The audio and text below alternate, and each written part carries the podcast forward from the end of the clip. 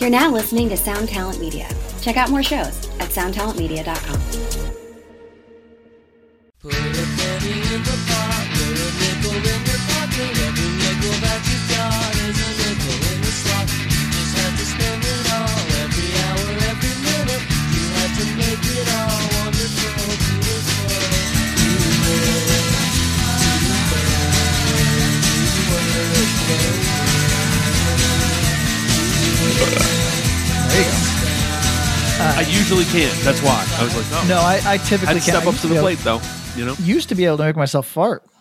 That's that's when you're Really? really next level. Yeah. damn. Welcome to Axe to Grind, the hardcore podcast. I'm Patrick. I'm Bob. And I'm Tom. Sorry, I was watching a- an Instagram video of AOC wearing a tax the rich uh, dress to the Met Gala. God bless. Jesus Christ. Why? I mean, that, there's a little say- bit of of cognitive dissonance in that whole Oh yeah, yeah, thing yeah. right there.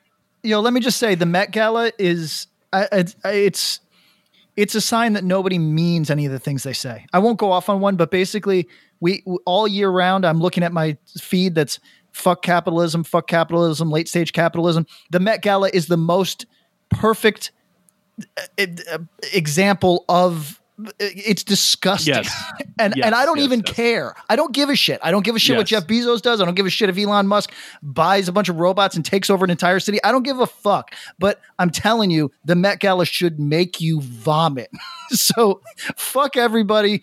Fuck I, I, AOC. You may. Ah! Uh, yo, on that note, uh, big thank you to our sponsors, Run for Cover Records, Boom. Closed Casket Activities, Also, boom. Deathwish Inc., A third.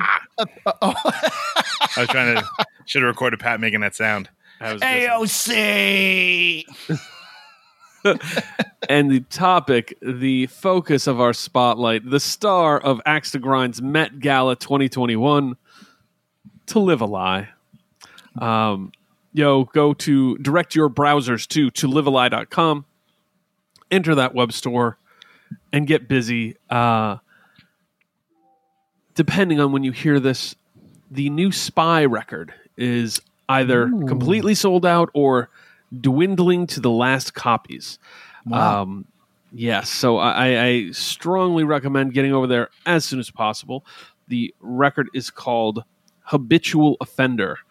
Uh, A couple different variants, uh, some tapes that look cool as shit. Um, yo, guys, this is a this is a hot one. Um, been big up in Spy for a long time. Uh, to Live Live pressed the first EP on se- uh, as a seven inch last year, um, and the band's doing great. That said, To Live a Lie also did the Gel seven inch split with Blind Rage, I think. Um, But I just want to point out, Lie has been doing some of the best fast stuff, not just this year, not just last year, but for like the past almost 10 years, I believe. To Live a Lie has just been on top. And, um, yo, it's it's kind of awesome. It's awesome to see it because it's not just doing well but thriving. And uh, I think for the most part, I would say you can go and if you like the faster side of punk, hardcore, etc., you're going to find good stuff on his web store. So, um, and that's not just his releases, but other fast stuff that he carries. Or to be quite honest, Will probably wouldn't cop to this, but he gave new life to 625, who is reissuing stuff, putting Yeah. new stuff out there. And I think I don't. I, I'm not. He hasn't spoken to me about this. I'm doing it based on optics. He's done a lot of hard work behind the scenes to make all that happen, and I'm pretty fucking psyched about it. So, um, to live a lie. Anything? Anything you guys would dispute in my claims? No, I think you know. I think um, six two five. I mean, this is as an outsider. Yeah. You know, a relative outsider. To me, that was a huge influential thing. Early, you know, late Early 90s, 2000s, early 90s, yep. You know what I mean? With um, and I think it's back in like the the the, the talk in, in hardcore now. And I don't know. I mean, if you're asking me in like 2012 about six two five, well, oh, yeah, here X Max, Here X. Max, whatever. You know what I mean? Or whatever. Like, Yeah, yeah, yeah. oh yeah, I have like a fucking Down in Flames record that he put out, or whatever the fuck. Sure, sure, you know sure. what I mean? And I think now it's definitely part of like the talk, which it hadn't been for a very, very long time. Yeah, and I, I just uh, it's awesome to see it. So shout out to To Live a Lie. Go to tolivealie.com, order some stuff, pick up that spy record, uh, pick out the first pick up the first one if he even has copies left. Like, yo, this his stuff goes quick when it does. So um thank you very much to all our sponsors. Thank you for listening. Guys, how you doing? How we feeling today? Doing I good. feel like I just Uh, talked to you guys, I know. and I listened Hasn't to been Pat that today. long. oh yeah, shout Uh, out to the return of um The return and the and the exit of um, What's this is called? going to ruin my life. I don't Oh. care if this is, ruins my life. Is that what it is? That sounds right. Yep, Yeah, probably. that sounds right. I can't remember titles. Yeah, neither can Pat, so it's cool. Oh, can I send you both Yeah. the picture? I didn't. I won't send it. But a friend uh, was listening to the "I don't care if this ruins my life" podcast. And uh, who's the artist who drew the two of you for your little podcast thing? Oh, you're doing that thing again where you ask me to. Oh, put to- you on the spot. So a talented artist drew this nice picture. Who didn't get paid enough for that because Probably very not. But um, the friend uh, was like, "Oh, you know what? Let me fix this." And I was looking at it. I was looking at. it. I was like, "Oh, what did he do?" And he just took the gray highlighter and went over Patrick's hair. Ooh, Thanks so much. It's pretty good. Pretty good. Pretty All good. right, so Pat, I'm going to ask you Yeah. a question. Yes. You're not going to know the answer to this. okay. This has nothing to do with your memory. It might just have to do with like your familiarity with the subject. Mm. In my head, you know, like you ever have like you see like a record cover or you see certain things and you have like that idea of what that person looks like, Yes. And- sure. and it's like imprinted on your brain. You're like, this might not actually be what he actually looks like, but in my head, this is what this person looks like. That you often. Does yeah. Ian does Ian Shelton Mhm. look like Brian from the Gaslight Anthem? Oh yeah, I could see that for sure. Does he? Okay, because I'm like, am I like like somehow w- making this weird connection in my head that people go, "What are you doing acid?" Like this, he looks nothing like him. But like to, in no, my head, you're not crazy. That's that's they strike that's me pretty as the same, you know, same kind of looking guy. You know what? I think Ian has good cheeks. He's got good-looking good dude. cheeks into the into the jawbone, like like so in in comics in comic art, Tom. What would you call that, Patrick? When when you so you draw the jaw and then the face, but to give definition to the cheek, you almost do like half of a Y to define sure. like cheek to to to a mouth line. You know what I mean? T zone. Yeah. Oh, there you go. A- And uh, Ian has a very strong look right there. So good for him. I I I can't even joke because I've found uh, that everybody takes my jokes more seriously than I do. So Oh, every basi- time that you're gonna say some mean shit. yeah, every time I like think I'm being like playful. Oh look, I'm just joking with the homies. The homies are resentful for f- years at a time. You know what I mean? Some people don't know how to joke. Yeah, I'm one of them apparently. I, mean, you, I know people that it's like I'd be like, "Hey, fucking nice shirt, jerk," and he'd be like, "Your dad's dead." I'm like, "That's not funny." Like I feel like that's your style of humor. That you're like, Yo, "Yo, you know motherfucker." what? I think I think Patrick's style of humor might be speaking more loosely on someone's physical attributes than than most people are comfortable with. yeah, that's a fact because And he's I'm just ve- being playful. Yeah. Yeah, uh, well, you know what it is is I'm projecting my own values because as we've talked about like there's just people that drop into my DMs to tell me I'm ugly and I don't I literally don't think a thing about it. I think it's like pretty entertaining. And the for me that's normal and I don't mind uh, but most people I guess do not feel that way necessarily and and like physical stuff like uh, yeah, I think I told you like Defang. Uh, one time he was exercising in my living room, and I I was like, "Man, you skip leg day," and I was Ooh. Obviously joking because Defang is ripped as fuck. But he's like, he looked at me like somewhat hurt, and he was like, "I had an injury a few months ago," and I was like, "No, I'm teasing. I'm fuck. You're jacked as fuck. Like, it's a joke." But that I find that that's like But how that's a, t- people, a, a hot button issue for somebody. yeah, yeah, yeah. True. And like I won't put him on. I won't put him in a in a situation, but uh, a friend who was s- secretly not my friend for many for maybe a year because I said something about his appearance where I was completely joking.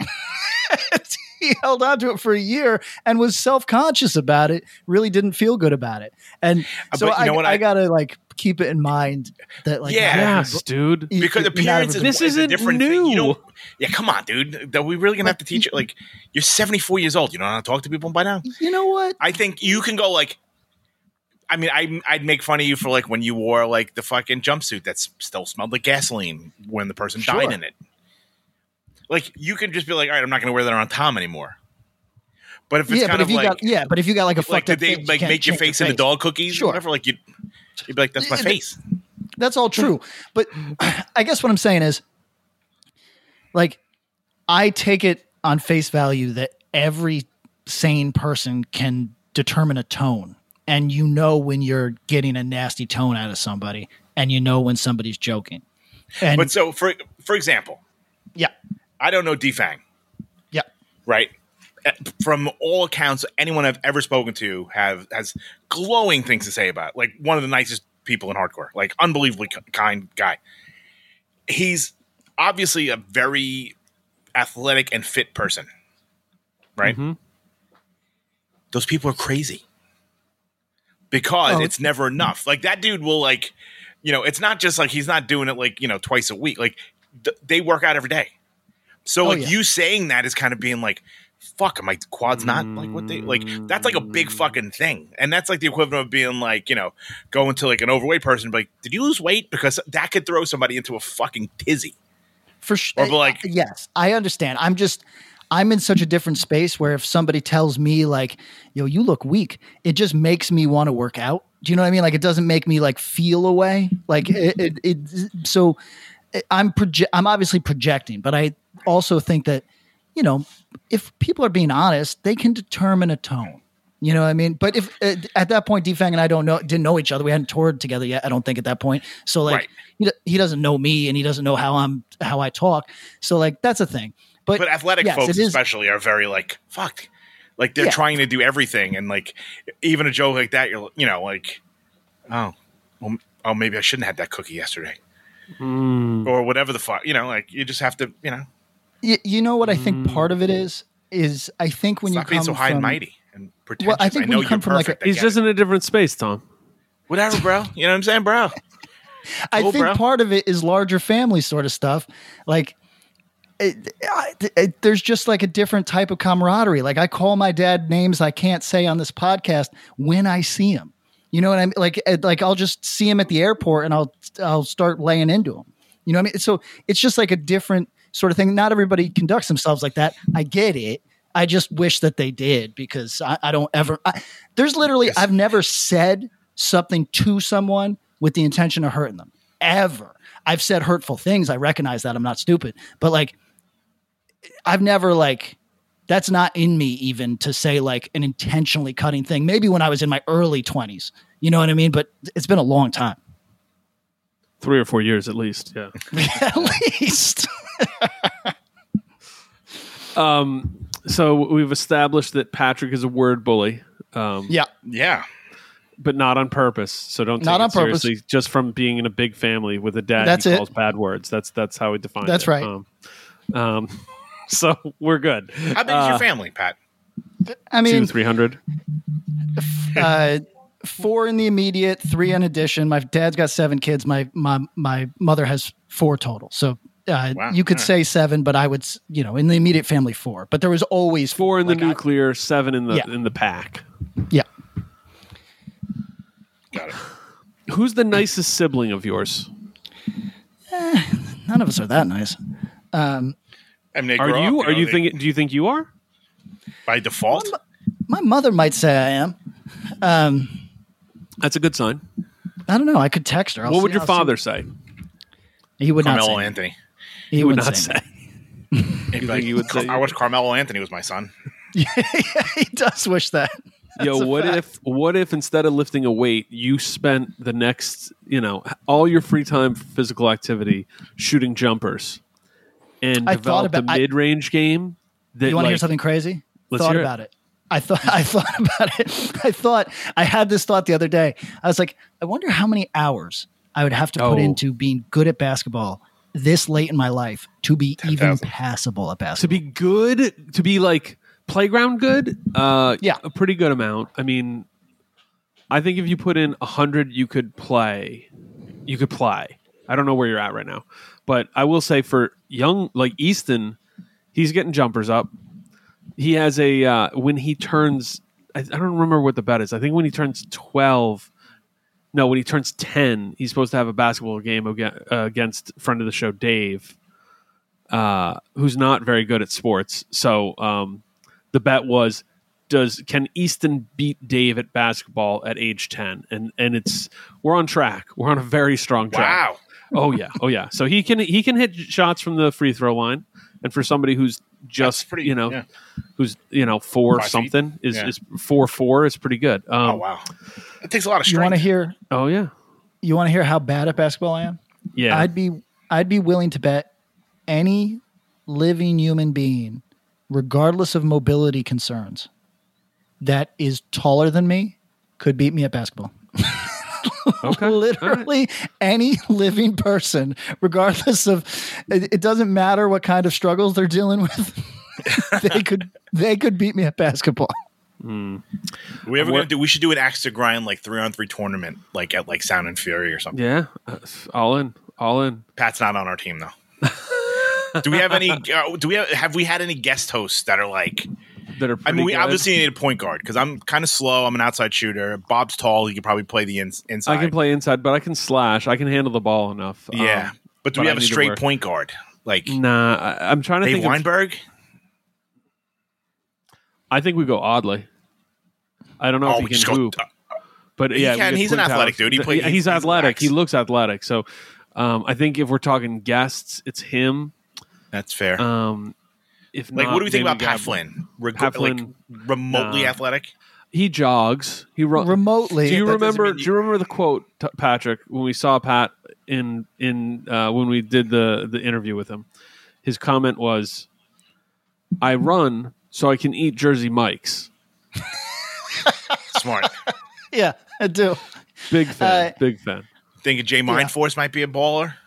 That's fact. I don't Yeah. know. He could be. He's got the frame. I'd like to see him. I could hoop with him. Um, I mean, we also got to take all the the teams, all the bands that we had on. that's true for the lot. That opens it up. I feel like It we might have like Uh, a the low key magnitude like. dudes. The magnitude dudes and me talked about playing basketball together, so they they might be in there. Um, when they recorded, I believe Russ was wearing a UNC jersey, so that's cool.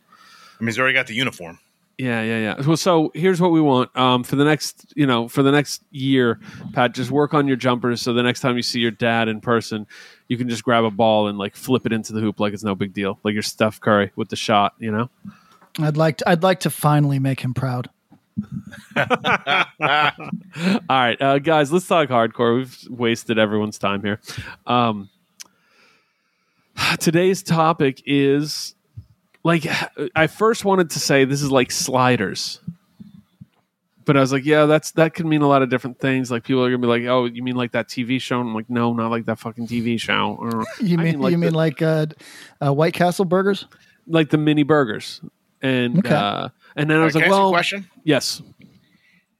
What What is your uh, impression of why they're called sliders? Because I think ours probably will vary. the White Castle specific one, um, which is the only the first time I learned the definition of it when I was with my father, and he got some, and I was like, "Oh, do you think I'd like it?" And he's like, "Probably not." I was like, "Why are they called sliders?" He's like, "Well, because you eat it, and it slides right through you." Okay, that's That's that's that's, my definition as well. Okay, there we go. There- like, the yeah, like Castle. slides out your butt. I go, yeah, oh, that's the White Castle definition. okay. I don't know why else, but um, but then I was like, okay, should we call this like a flight episode? Because I've I've been intrigued, like you know, I'm not drinking beer, but they'll do flights, and I, I was like, yeah, you know what? They should do flights of ice cream with different samples. I you know, think they do different that. They flavors. do like flights of coffee. They do exactly. So I was like, Yeah. oh, this is kind of like a this is like flight, but then of course, that's another double meaning. Flights is just like travel hardcore, and I'm like, no, it's not like fucking getting on an airplane. Also, by the way, Patrick's back in on airplanes, full on, just loves flying everywhere now. Can't get Welcome enough back. 40, $49 flights. Yeah, all of a sudden the radiation he was getting, it's, he's just wearing tinfoil. That's his only uh, carry on, his tinfoil hats. Um, mostly. It's not. so it's not sliders, it's not flights, but it's mini topics. Uh, and I, oh, and then the other one was I was thinking like sampler, but I was like, yo, we literally do a sampler plate episode, and I think that's better representative of that. So the idea today is topics that we've had bouncing around in our heads that maybe sort of could be fully formed episodes at some point, but we're not totally sure, or they're just kind of like a little idea. So like, hey, let's put that idea out there. I like it.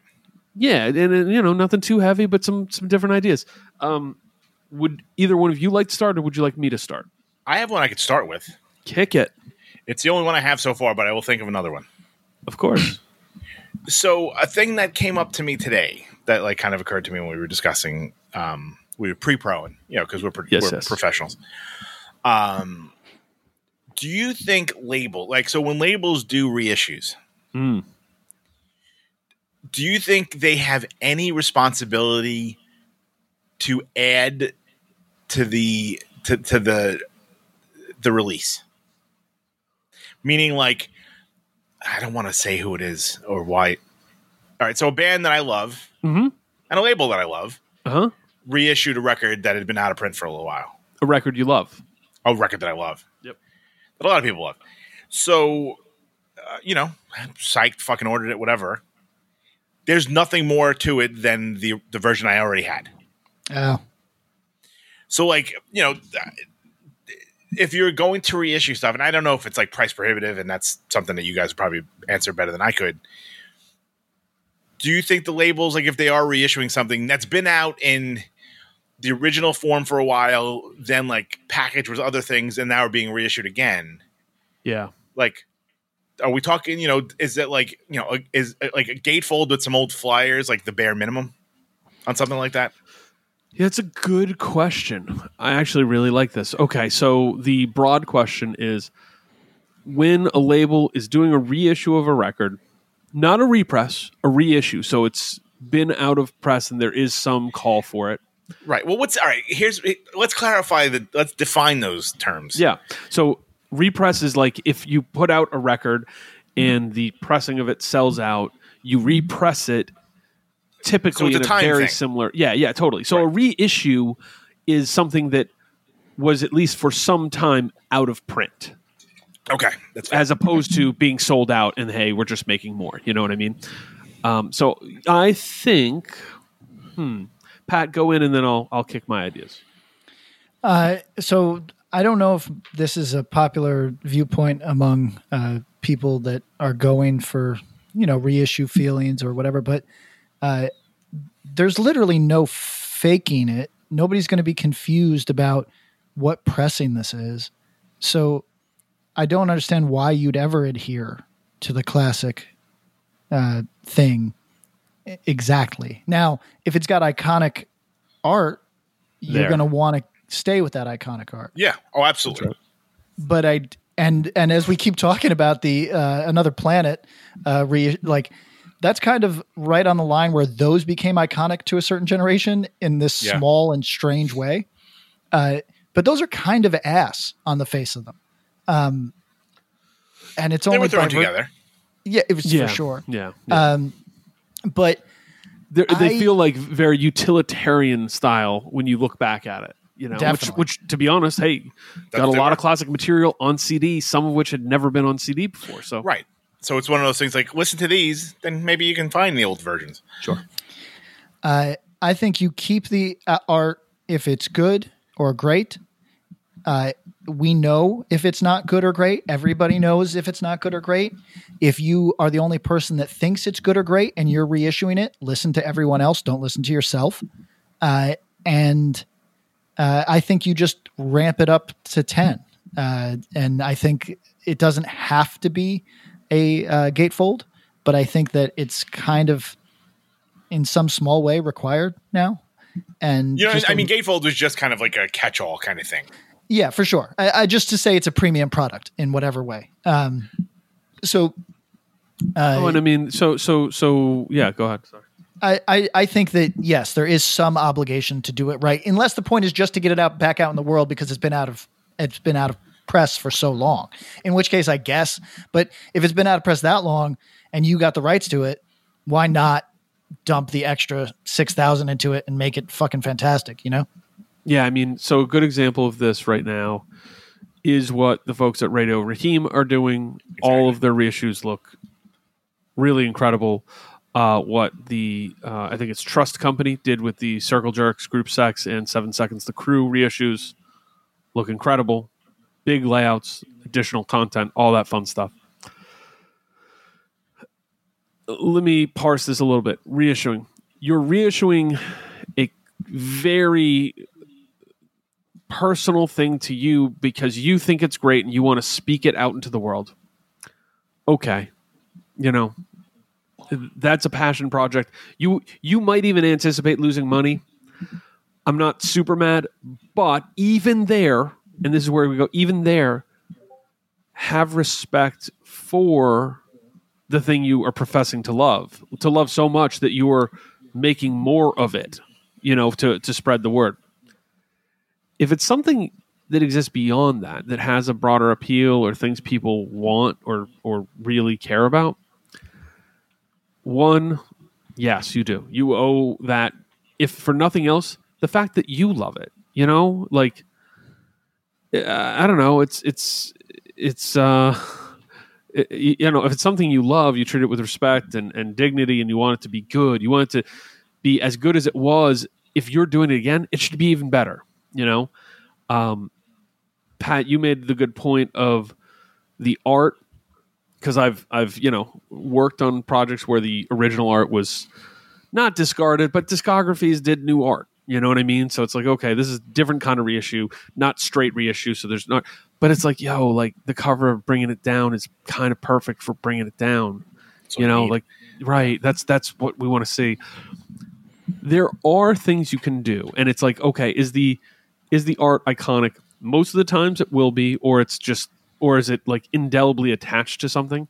Yeah. if the answer's even kind of maybe so don't mess with it because at the same as as much as you're saying you respect and love the music and the the record do the same for the art.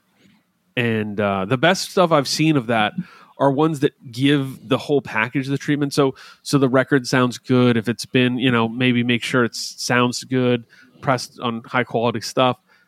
Yo go into the art catalog. If that's a gatefold great. Do a pull out sleeve with sketches of the album cover, whatever it is. If we're reissuing stuff in 2021, if we're actually putting something onto physical vinyl or whatever it is, we're, we're using the resources, we better fucking make it look good. You know what I mean? and not to say this like the things look bad. No, but if it's just straight, it's like, oh, okay. I mean, like for example, how many times has Start Today been repressed? Oh, I mean, I mean, yeah, I mean, this a is lot. hypothetical. I mean, you don't have, I mean, but I'm saying 30, 40, I mean, a lot, a lot, lot, lot. nothing's changed except the color. Yep, color of the vinyl a few times. You know what Um, I'm saying? So yep. like people will buy it. So it's one of those things that's kind of like it's almost. I mean, I'll put it out there. You can just throw it out there. People are going to buy the shit. You're going to sell out of them regardless. that's true. Or do you want to make it like a fucking collector's item? And you know, like I would love for the next pressing of Start Today to be like, oh shit, it comes with a little zine, or it comes with like something that's more you know of the time. Because I mean, it, it's all based on nostalgia. sure. If you're going to do that, like go full bore. Well, now, so here's the one thing I'll say is that record like Start Today, this is the interesting part. this isn't, you know, airing out dirty laundry. This is just, I've fucking been around and seen enough. They did a final pressing of a bunch of the Rev classics in the early 2000s. And it was essentially to run out the print. Running out the print means that when you order jackets for a record, sometimes they'll be like, hey, it's just significantly more cost effective to run off 10,000 jackets than it is 5,000 like cost effective, you know? And and even even more so small numbers. Like the cost of printing 3,000 covers is nominal compared to the is nominally more than the cost of printing a 1,000 covers. Sure. So if you know you're going to sell it, you go, "Uh, all right, I'll print an even even smaller range. Like I've done records where I printed a thousand LP jackets and only press 500 copies. Because if you have to ditch the record covers, hence the Rev HQ mail order, folks. Everybody who's Oh, like, boy. man, they send covers in them. Man. Yeah, because it's just cardboard to them, you know. Um, yeah, it's know, because they end up with these extra loose sleeves. So, um, so those were all run out pressings, basically going, "Hey, the vinyl market dipped," which it did in the early 2000s, folks. Um, there was a time where Rev stopped pressing vinyl for some, most of their new releases, right. um, which was interesting. And now you see what vinyl is; it's full on. So, uh, so yeah. So outside of that, Start Today never went out of press. With the Lucky Land slots, you can get lucky just about anywhere. This is your captain speaking. Uh, we've got clear runway and the weather's fine, but we're just going to circle up here a while and uh, get lucky.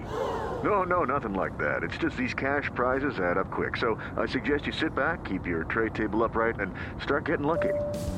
Play for free at LuckyLandSlots.com. Are you feeling lucky? No purchase necessary. Void where prohibited by law. 18 plus terms and conditions apply. See website for details.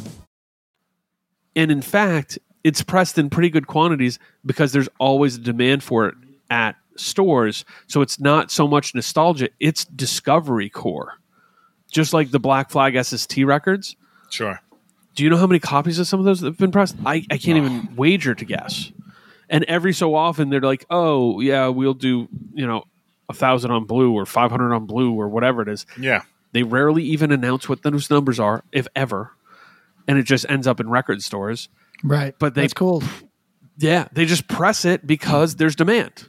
So so those records never go out of press. That is the exception to the rule, as you're illustrating, Tom. Ninety nine percent of the time for hardcore records, they go out of press. They're out of press for some time, and demand builds up. And at that point, I one thousand percent agree. I like we're not throwing anyone in the bus under the bus here.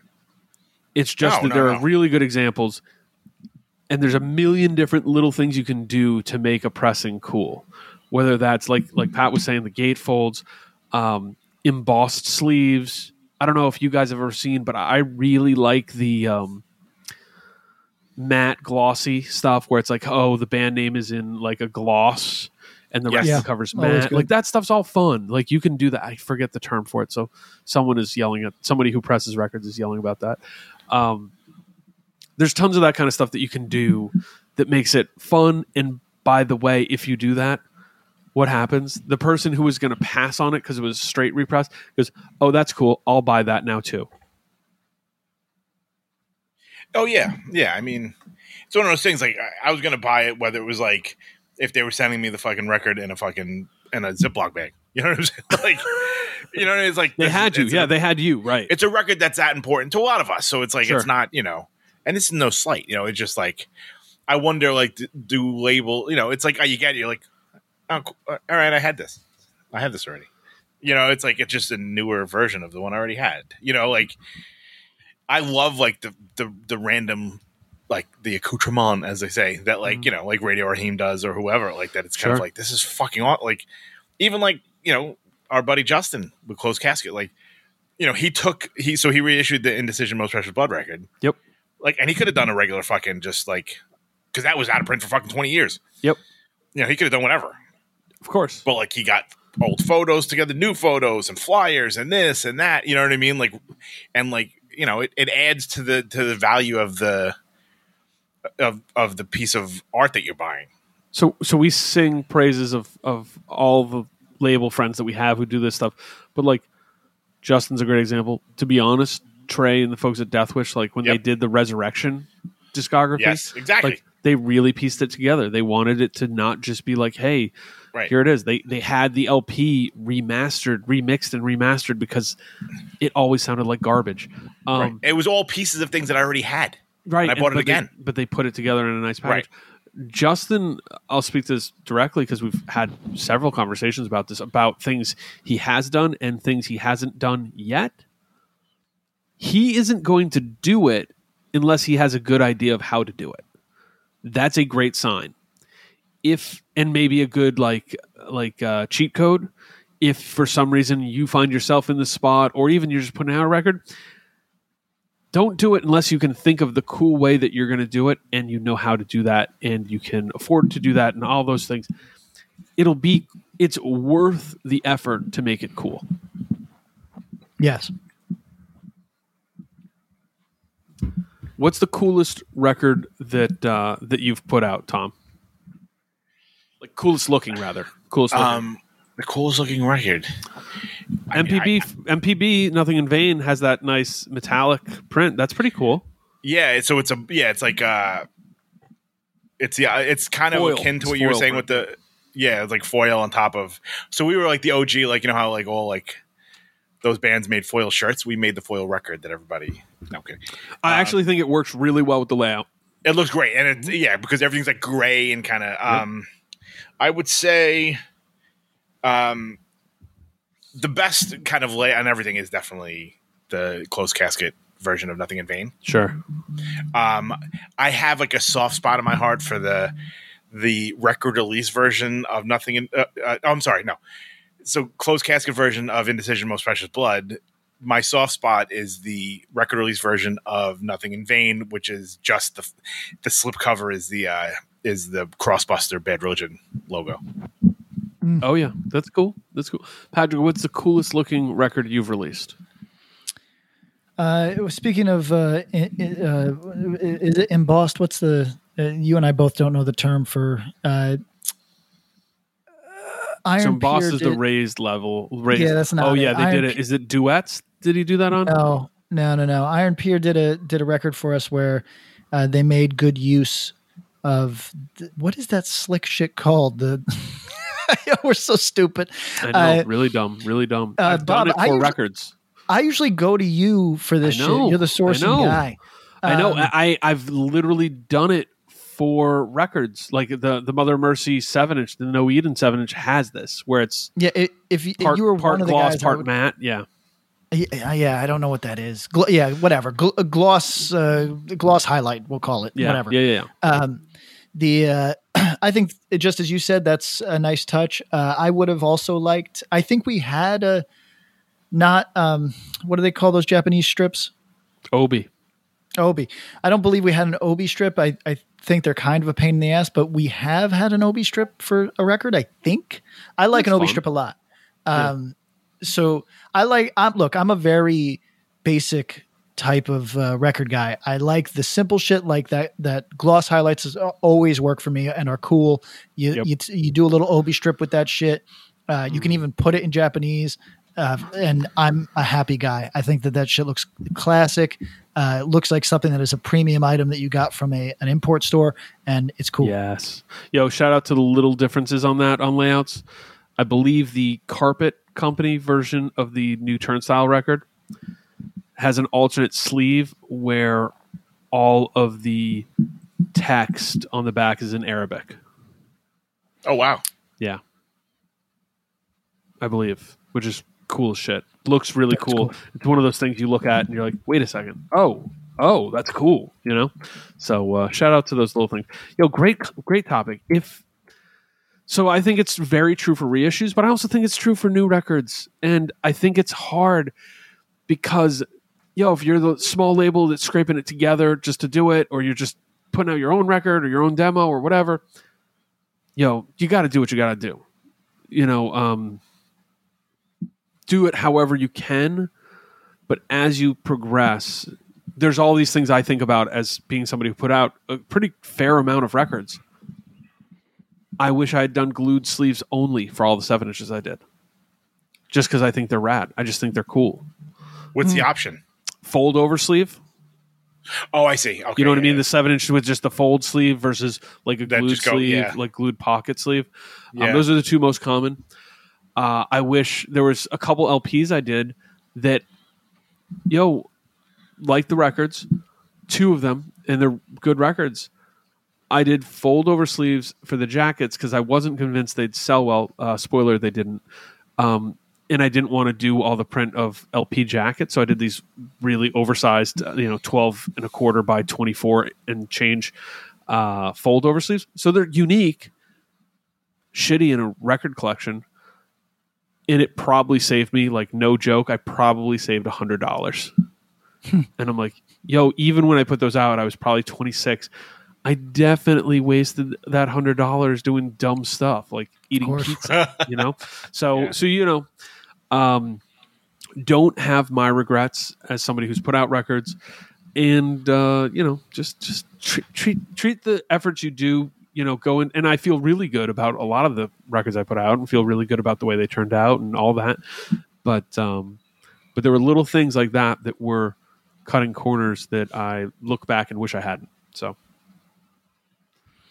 Yeah, um, um, so I'm looking for solutions for this upcoming year because plant delays being what they are, um, and uh, like how do you make premium lathe product? You know, there's all types. I think I'm going to uh, buy a lathe machine actually, so we can talk about that.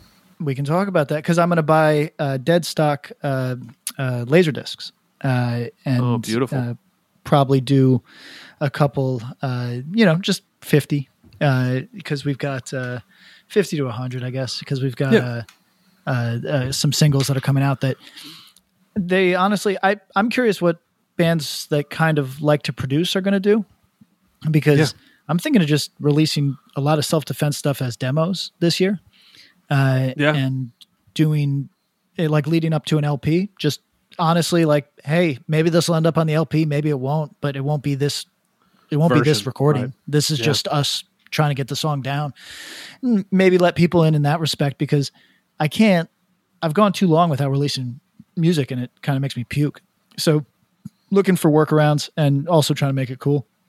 Um, I mean, yeah, we should talk. The lathe thing, I think, is smart. I've thought for for bands who are planning to do an LP, yo, if you're in the interim but you want to still play some shows and have a thing to sell, press fifty of a, you know, A side, one of the tracks from the LP, B side, live song, cover, whatever the hell you want. Um, or even one sided with one track from the LP and then second song is a unique thing. And make 50 of them. And there's going to be this weird scarcity thing. But you know what? Fuck it.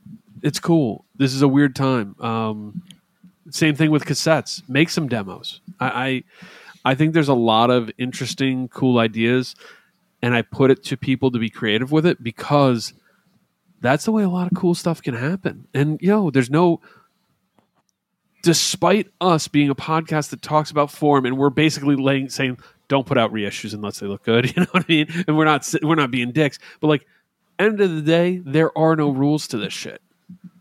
So you want to put out a cassette? Fucking do it. You want to put out five cassettes next year? Fucking do it. And if you do it if you make it look cool it will be cool. That's all there is to it. There you go. tom i loved your Are you- topic. Thank you. Thank you. Yeah, it was just something that occurred to me because I was like, I've also started like really kind of trying to get in with this discogs oh okay because I buy like not that I'm selling anything, but just like keep track of everything. yo i, I need to do that i, I Dude, I it's a of like fucking nightmare. is it oh, Well, no, it's not. But like when you don't do it regularly, it's a pain oh yeah ass. sure sure sure yeah. And also, like so, not everyone has a. Uh, I usually use the uh, the um, barcode on the back smart that you can find. You know, but not Here's everything the has it not everyone has it. And as a colorblind human being, when it asks you what version you have, and you Oh. go, You this struggle. could be orange, this could be light red. You got to take a know. photo and send it to us. Yeah, yo, yo, let, let us be your colorblind uh, crutch. But guide dogs. Yeah, fuck yeah. Yeah. We're in. Yeah, I mean, so, I mean, to me, I don't really give a fuck. It's like, oh, this one's worth thirty five, and the other one's worth twenty eight. I don't give a shit. Like, just so I know what I have. Yeah. But um, but that's it. Occurred to me, and I was doing that. I was like, oh shit, like that's yeah, that's weird. Like I, you know, the only two things in my want list are, are now that we talk about it all the time, the another planet reissues. I want to see. I want them Oh, either on tape or CD. I had them, and the guy pulled out. He wouldn't do it. Oh, he pulled out? Really? He was just like, "Yeah, we don't have those available anymore." It was like some oh, rando Oh, that definitely didn't know what he had. what a dickhead.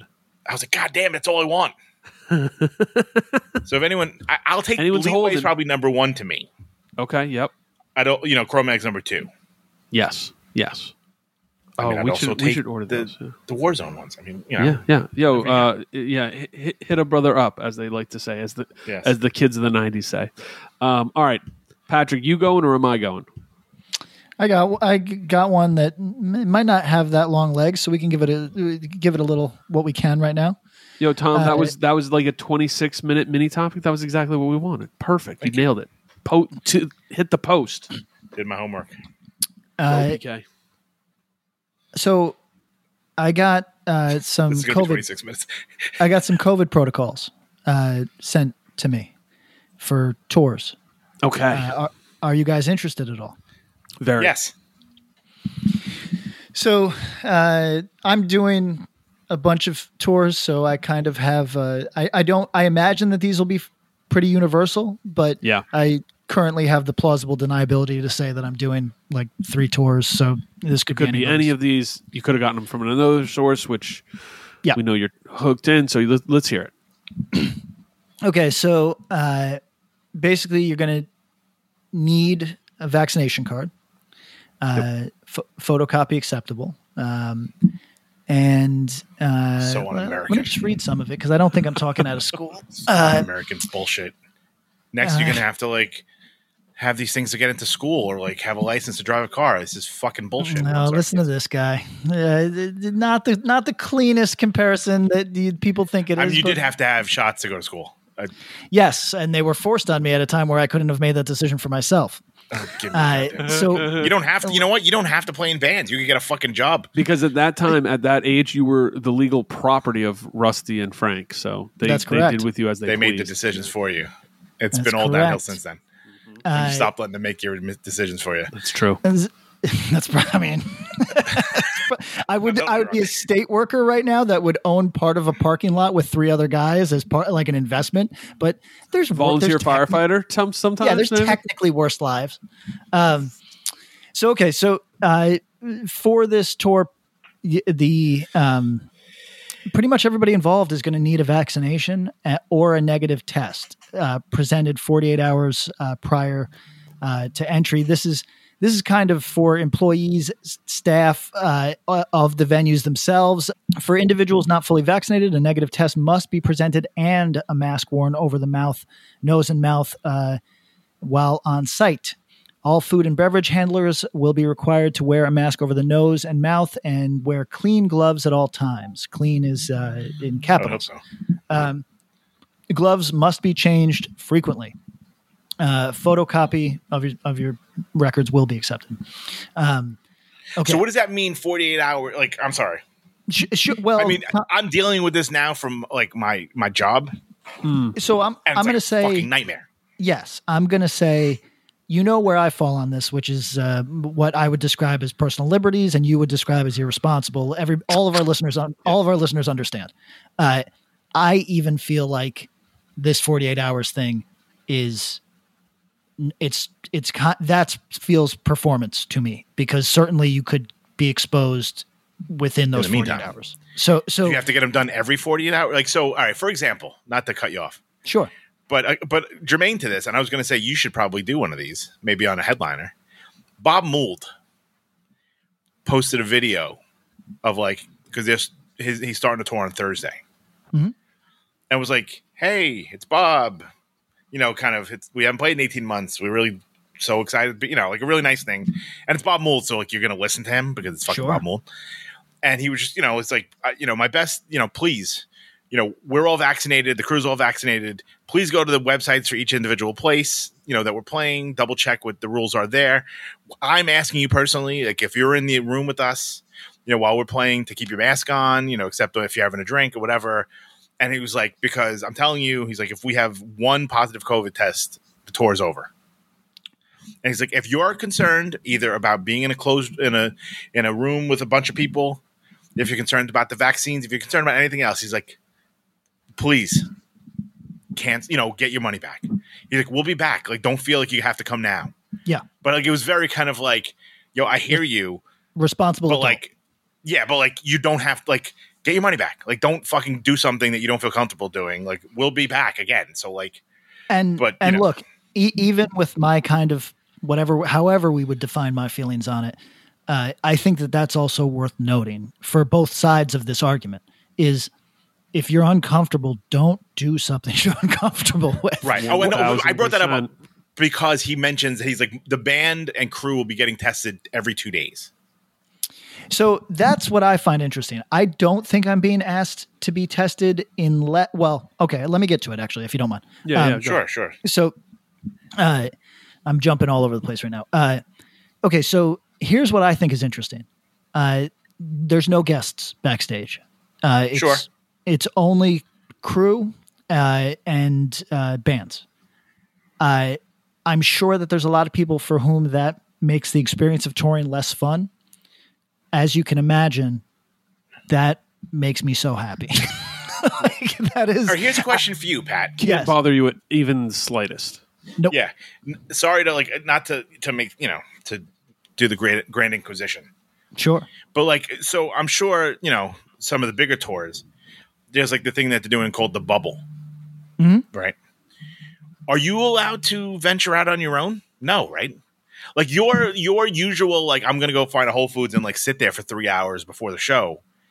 You may not actually be able to do that, right? Okay. Oh, okay. So th- I don't think I'll be asked for that at any time. I will say that um, load-ins of the tours that I'm uh, like I'm getting information on uh, are way later, and I think that that is to minimize time in a closed space together. you know what I mean? Like like uh, or cross contact between bands, et cetera, that sort of thing. Um, way later, honestly. So. Uh, that's a totally that's like a very interesting phenomenon to me that support acts are are going to be kind of like, hey, no disrespect, stay Like away from the main from act. Yeah, don't get me what I mean? Uh, They're Which- paying to see us. yeah, and honestly, that's as it should be. I don't have I it, I don't have any problem with that at all. Like th- these acts that uh, the whole tours are contingent on should be doing everything in. They, they should be looking out for themselves, as you would think. Yeah, right? yeah. So, uh, uh, so Tom, to answer your question about uh, testing, though, um, it looks like I am going to be uh, kind of uh, I don't know what they call that, uh, temp tested, basically, uh, every day. Uh, and if my temperature uh, is at all higher, then we go to that next test.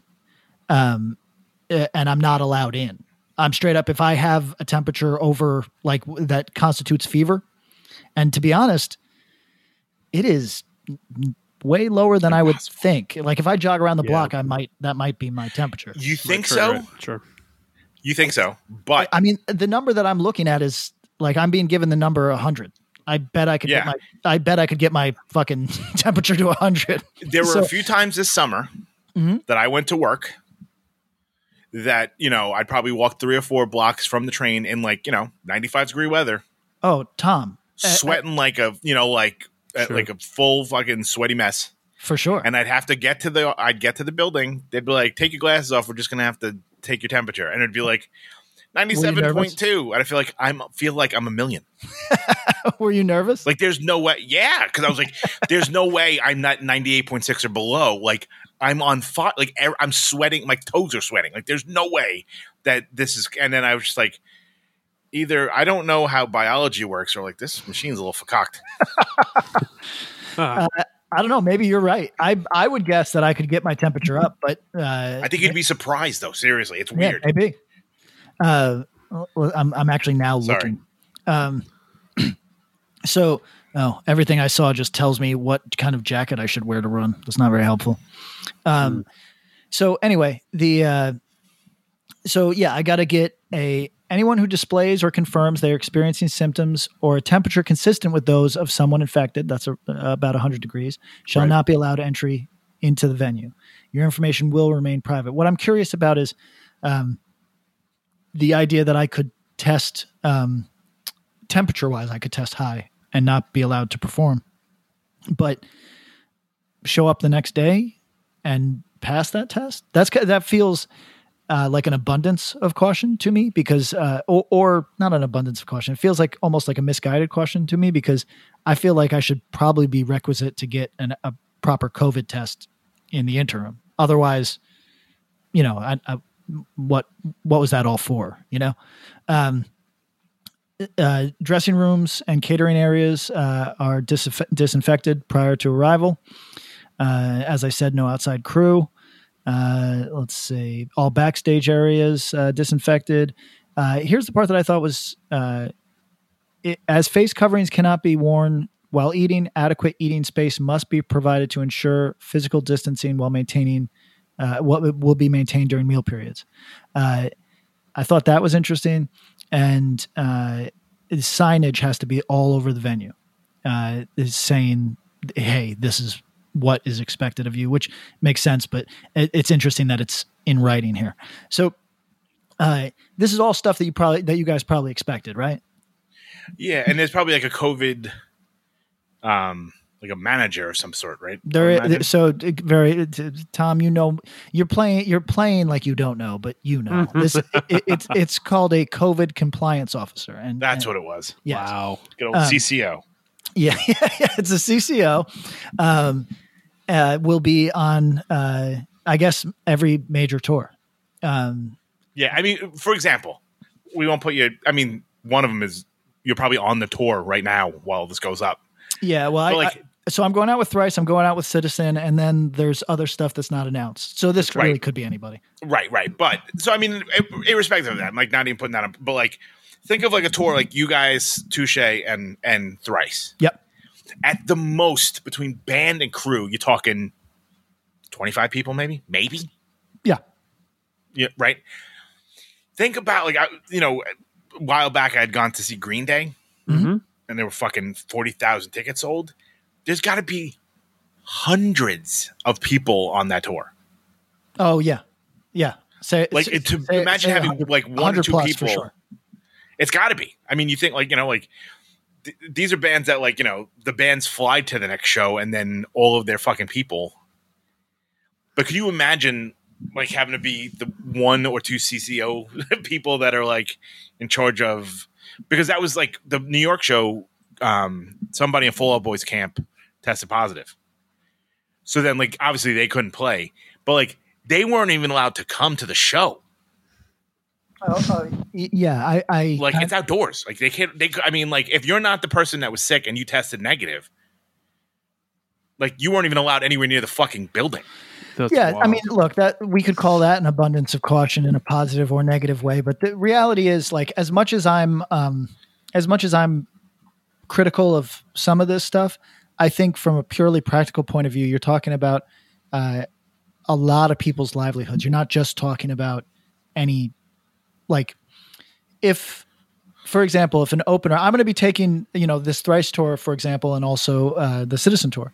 Uh, we're not the headliner of either of those tours. I'm going to be taking it very seriously because it's to me this is somebody else's money. You, you know what I mean? So Sure. uh, it, it's uh, and I think that that's how we're going to have to look at it. And look, Tom, I, I know that you get people hitting you about things I say on this podcast.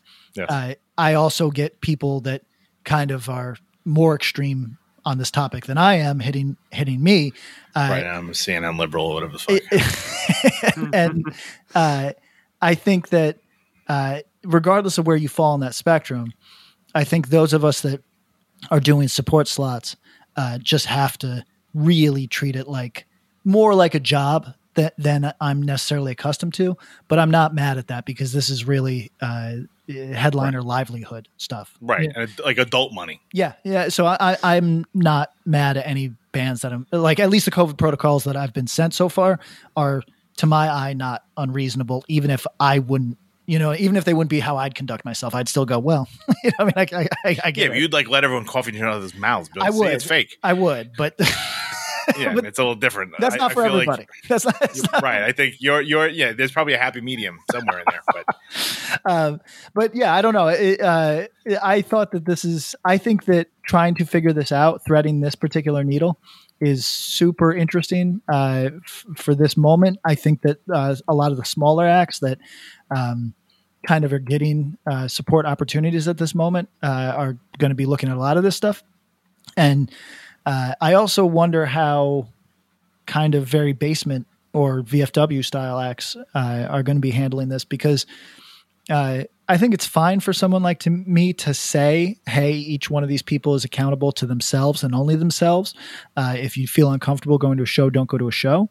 Uh, but you really don't want to be the person that caused other people to be sick. You know what I mean? Like, no matter how you feel about whatever. You don't want to get other people sick. So I don't know. I I, it, I I don't know how you fellas feel about this, but everything that I just read felt pretty reasonable. Sure.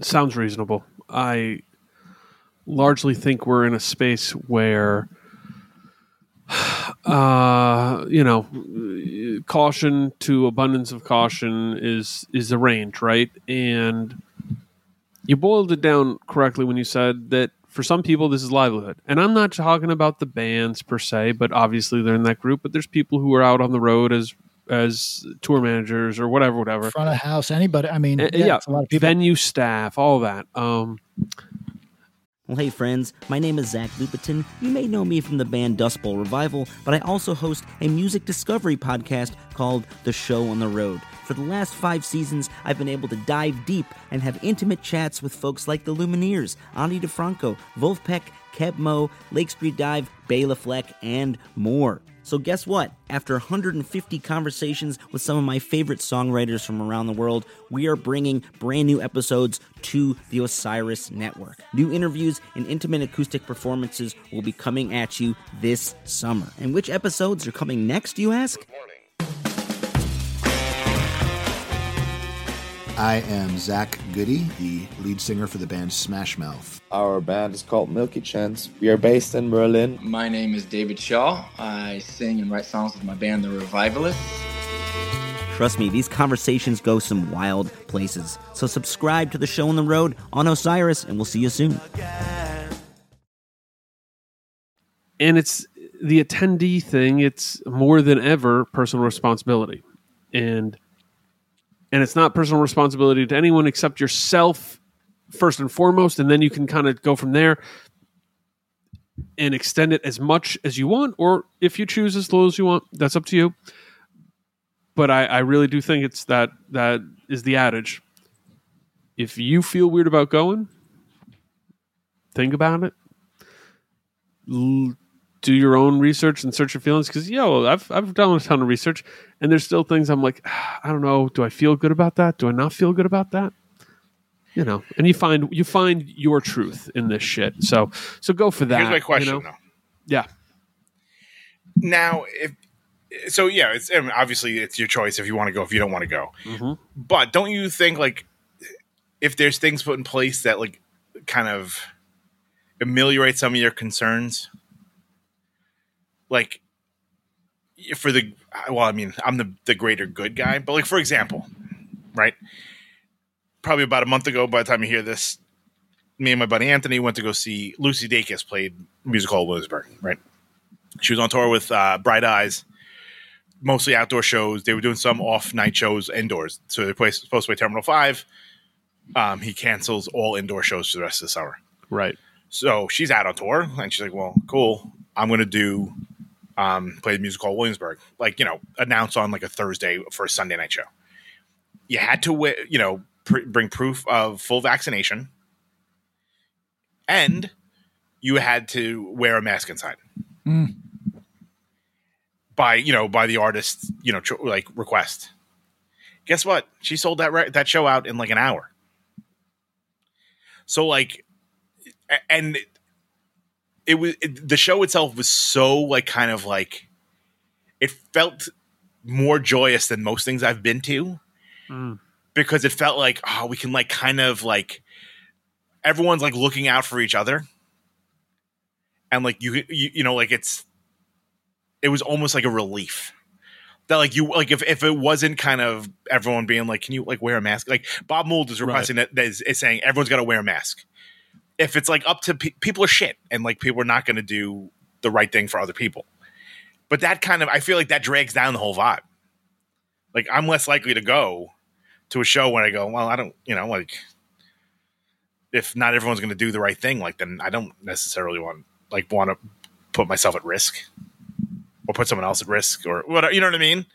Yeah yeah i I mean, mean, it's just weird. Like, I mean, Bob Mould, be like, you know what? How much it sucks to be in a band and have every fucking person watching you with a mask over their face.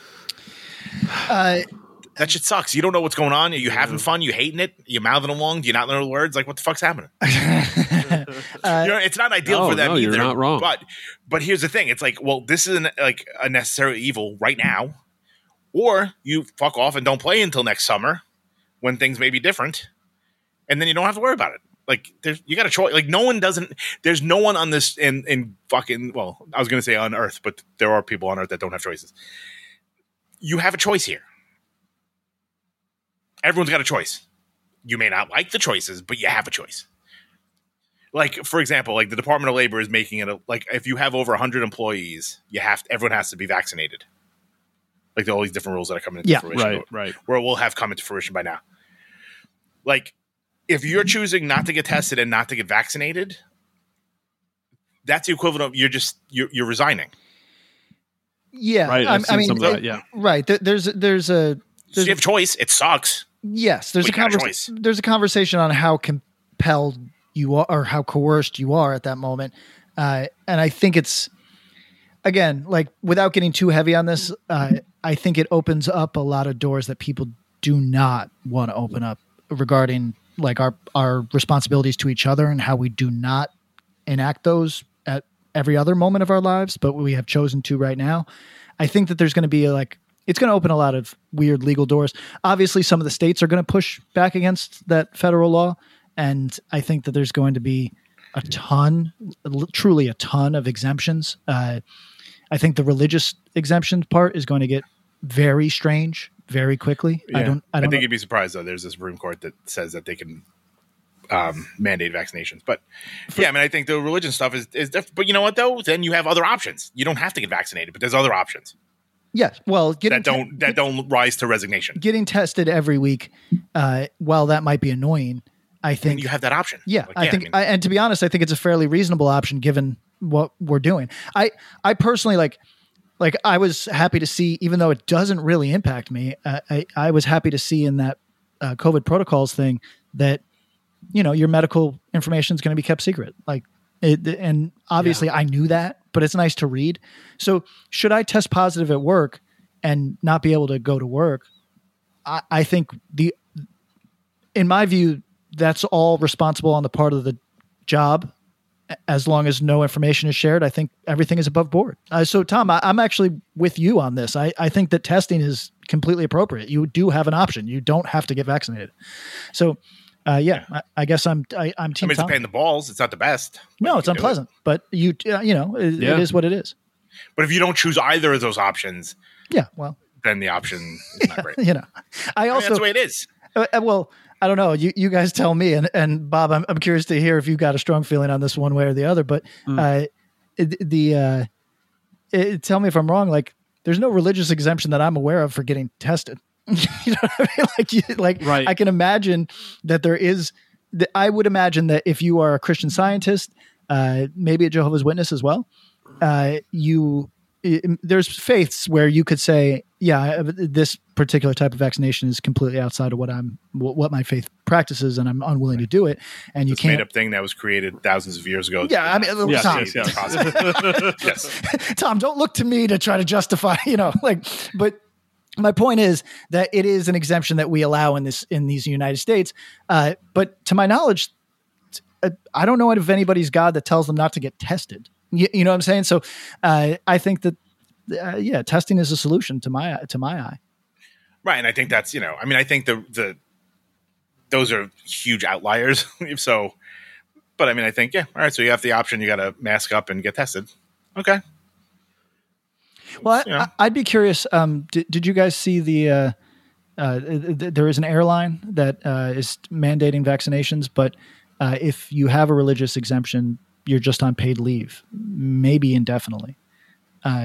Uh, so it doesn't feel like the most uh, eloquent solution to me. That's a lot of wasted money you're on paid leave or unpaid. on paid leave. So, Wow. so what I've seen on some of that is that they're being very stringent about what constitutes uh, religious exemption, like being pretty fickle because it's like, hey, if we can if we can point to any of the leader leaders of your religious belief sect advocating for vaccination, et cetera, et cetera, i- it's not going to fly.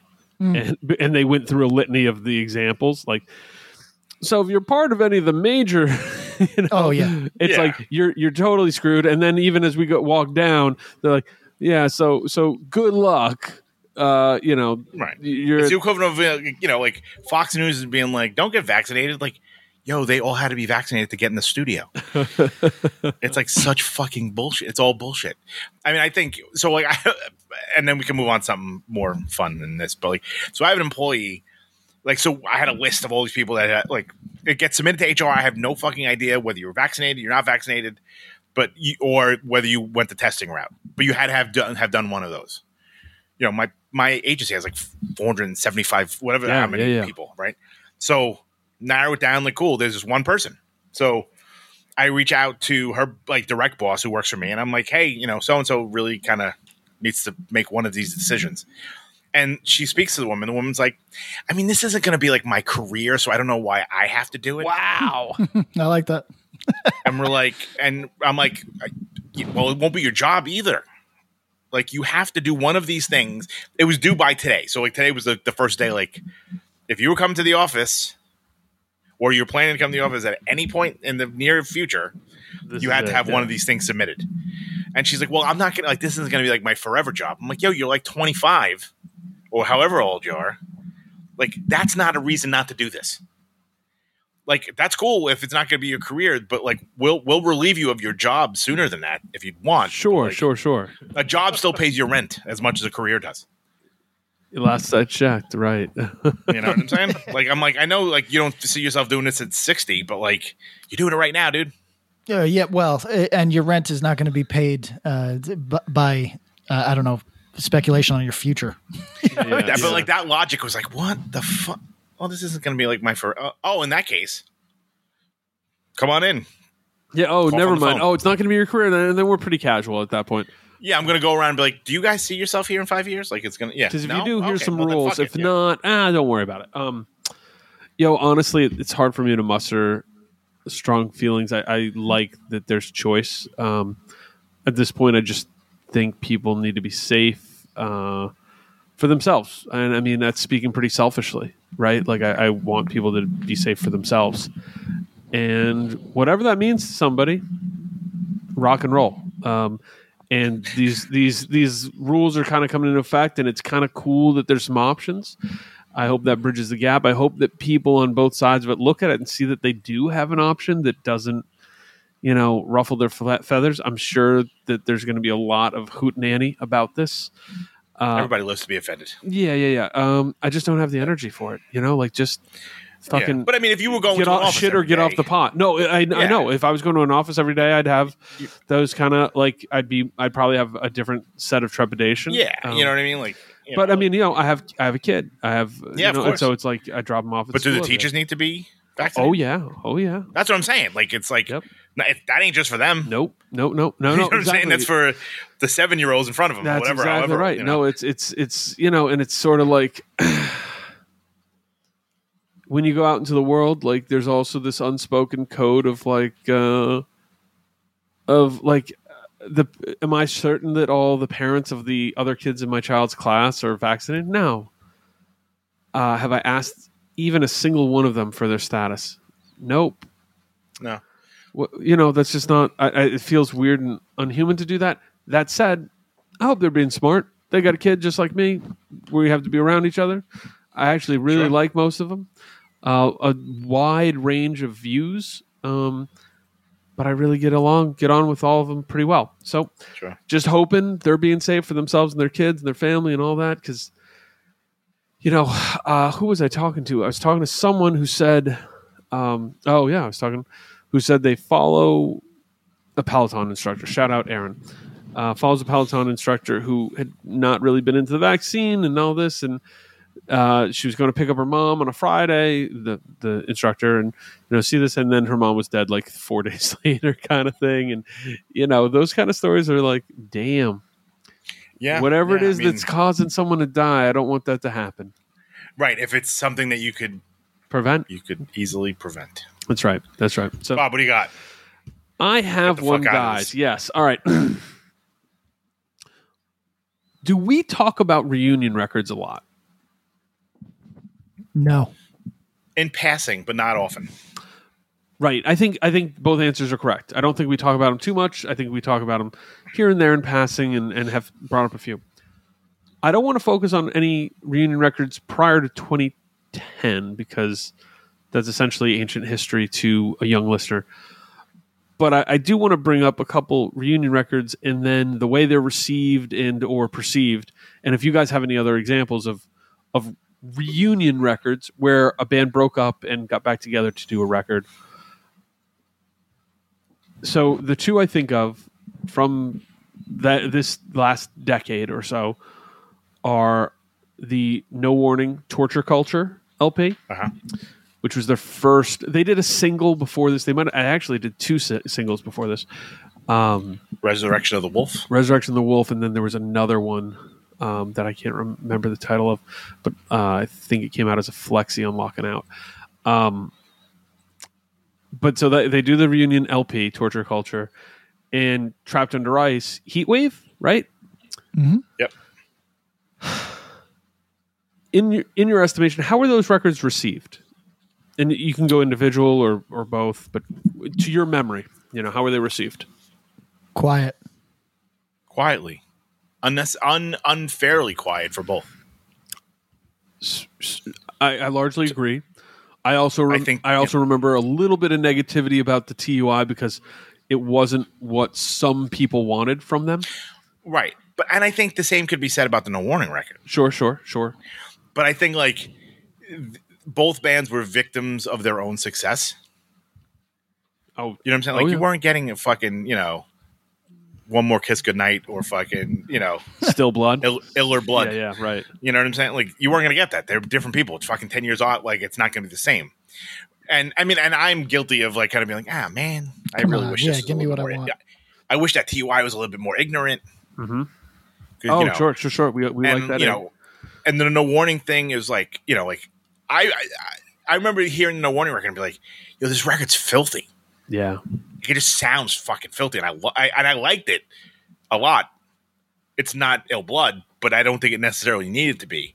no, And I think both of those records are quite good, yep, but were just kind of overshadowed because in the in the because they were brought, you know, they were recorded after, you know, the the kind of under you know under the shadow of a reunion, right? Right. So like those reunions are based on Big Kiss Goodnight, Secrets of the World, and fucking you know Ill Blood yep, yep. and the seven inch. You know what I'm saying? Sure. So like you're you know you're you're thinking of fucking you know no warning as the dun dun dun dun dun riff sure, that like yeah, that like makes people all become fucking animals. Mhm. So like you know it's it, they're already kind of built up to this like giant like it's at a fever pitch. No matter what you would have done, it wouldn't have been what people wanted, unless it was like, hey, we just changed the words. and I mean, like to be honest, I would be. I think there's be quite a bunch of people who wouldn't love that either. But you know what I'm No, saying? Like I feel wrong. like there was nothing you could have done to like kind of you know uh, that people would have been psyched on. You know, and it's funny. Like we always talk about this. Like you know, well, I mean, You know, we talked about the quicksand records. Yeah, there we go. You know, and I think you know people always go like, well, you know, it's fucking rival schools. Sure, Sounds like rival schools. I think stu- stupidly people are like, yeah, Heatwave sounds like fucking Angel Dust, Oh, sure, yeah. and it didn't. No, nope. it was a little bit more punk and hardcore than like more metallic stuff that they were doing. Yeah, uh, more the songs were a lot more efficient. I mean, uh, w- uh, the playtime on Heatwave has to be. I mean, it's probably not. It's probably a little more than half as long as Big Kiss Goodnight, but I bet it's Right. close. Close to only half. Yeah. You know what I mean? Like that. yeah. And I will die on this hill. Mhm. That song from the Triple B comp Yep. No, should have been on the record. Oh, it's great. Yeah, It's look, so uh, respectfully to everybody in, in TUI, um, it was it, uh, Angel Dust, Turnstile. You can't, in my view, you can't sound like either one of them on your reunion record. You, you have to really strongly delineate from the other members of the family tree. Uh, now, it's kind of unreasonable for me to say that because this is where their heads were at and I always want to respect it. But as we've discussed, I'm the one paying for the fucking thing. You know what I mean? Like I want to buy some it. say in the matter. Yeah. so, so like, I, you know, I, I want what I want. Uh, I think that they needed to uh, really separate themselves from the other members of the family and do a straight TUI record. Uh, And do you think they did not do that? oh no, no, no. Well, so here I, I should correct myself. Uh, Big Kiss Goodnight is 33 minutes long. How long do you think Heatwave is? Uh, Thirteen. Uh, It's like 10 songs, probably 17. It's 13 minutes long. Ah, I'm good. Finally, I win songs. something at this fucking. Come on. He probably had it open. It was good good work in his by you. iTunes. buddy. Um, He had his Winamp open. It was like, I know exactly how long this is. Winamp. Fuck. Shout out to the Winamp heads out there. Um, yo, I. Uh, by the way, can can somebody point me in the way to make what are the Mi- MIDI files? I want to make some MIDI files. So somebody hit me with that. Um, to go really old internet on everyone. Um, yo, I think everything that was said was right. I, I think that Heatwave is a pretty good record. I think Torture Culture is a pretty good record. Both certainly deserve your time and attention if you haven't listened to them. If you haven't listened to them recently, because they both came out some years ago. You know what I mean? Yeah. Torture Culture is uh, uh, Heatwave is 2017. Um, Torture Culture, I believe, is 2018.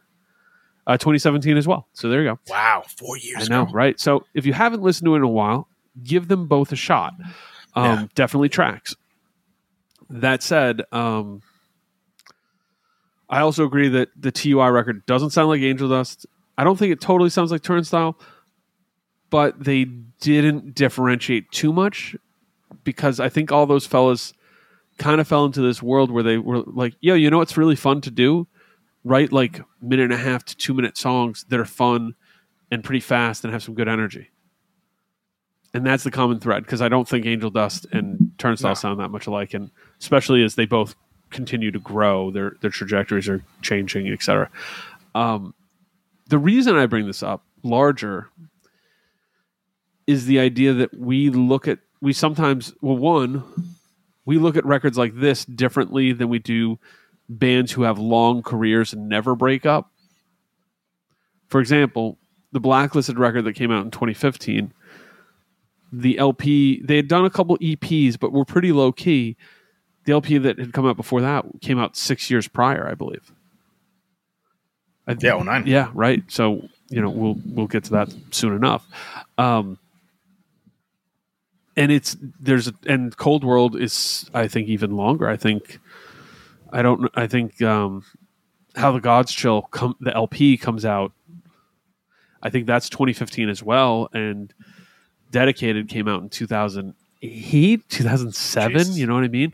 Uh, So so there's a, so there we we look at that differently, and I'm asking you, should we?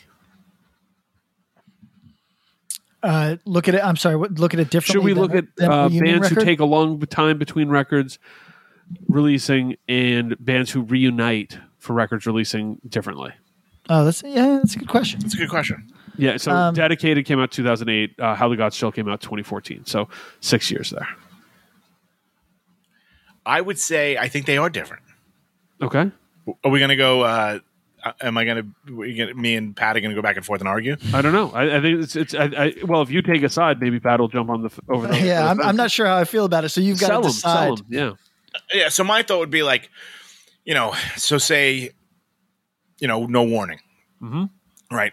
They all go, or or I mean, or or TUI even to a larger extent. They all go on and do different things. That's true. Their brains are in different places. They're di- they're different people coming back. Their heads are in different write. directions, and the band ceased to be. Right. So, I mean, I think you know, Ben going from from no warning to full time and fucked up, Right. or you know, or or doing Young you know, Gov, Marvelous Darlings. Young Guv, right, Marvelous yeah, Star, all those different things, right? I mean, he's obviously you know listening to different things and taking into, I mean, taking in new music and just kind of, and you're just older. It happens. That's right. It's, and I think the same thing with TUI. Like, not that like you know they go on to other things, and then like you know, and they're all talented folks, both bands. That then they could have easily both bands could have come back and been like, I mean, you remember what it used to sound like, right? We're just going to do that, and they could have Yeah. put out records that were probably more, um, you know, agreeable to the, to their fan base, fan bases. Because it was like, oh, this is exactly why I like them to begin with. But they didn't do that. They did what they wanted to do, which is super fucking respect like respectable.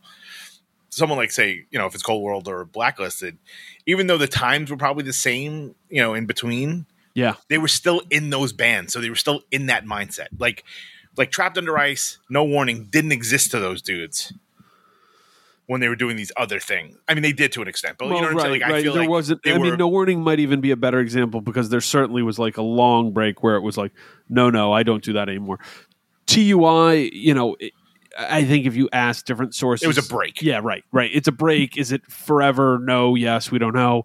But but it was, you know, we did a last show that might be forever, but might not. You know, right. And No Warning was very, very clear about being like, Yeah, we you know, don't when do people would ask, he's like, I'm not doing that shit. Like, you're already mine, you know. And then you know they came back to it, but I think, you know, Blacklist and Cold World, like they were always Yeah. that that band kind of overarched their lives if they was were writing. yeah not. you- you're not wrong and it was their main focus and and i guess you know and and i just use those because they came to mind and they're easy comps to these bands Yeah, yeah. uh tragedy's another one i think that's a band who continued to release records never did the breakup but then they put out a pretty hot record a couple years ago fury uh, i think that was 2019 and a record fucking smokes ripped. Yeah, and was their best in a few records.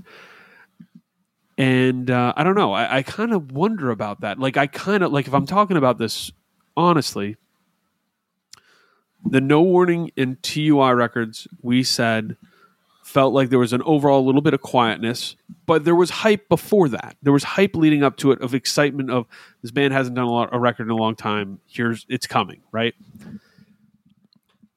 I Yeah. think for both Cold World and Blacklisted, in Cold World I can't speak to as much because I don't remember it, but Blacklisted I felt was muted, and it's not on the band's part or the label's part. They were doing what they were doing, but the response was like, "Oh, a black," and maybe that was like where a band was at in their career, career quote unquote, their tenure.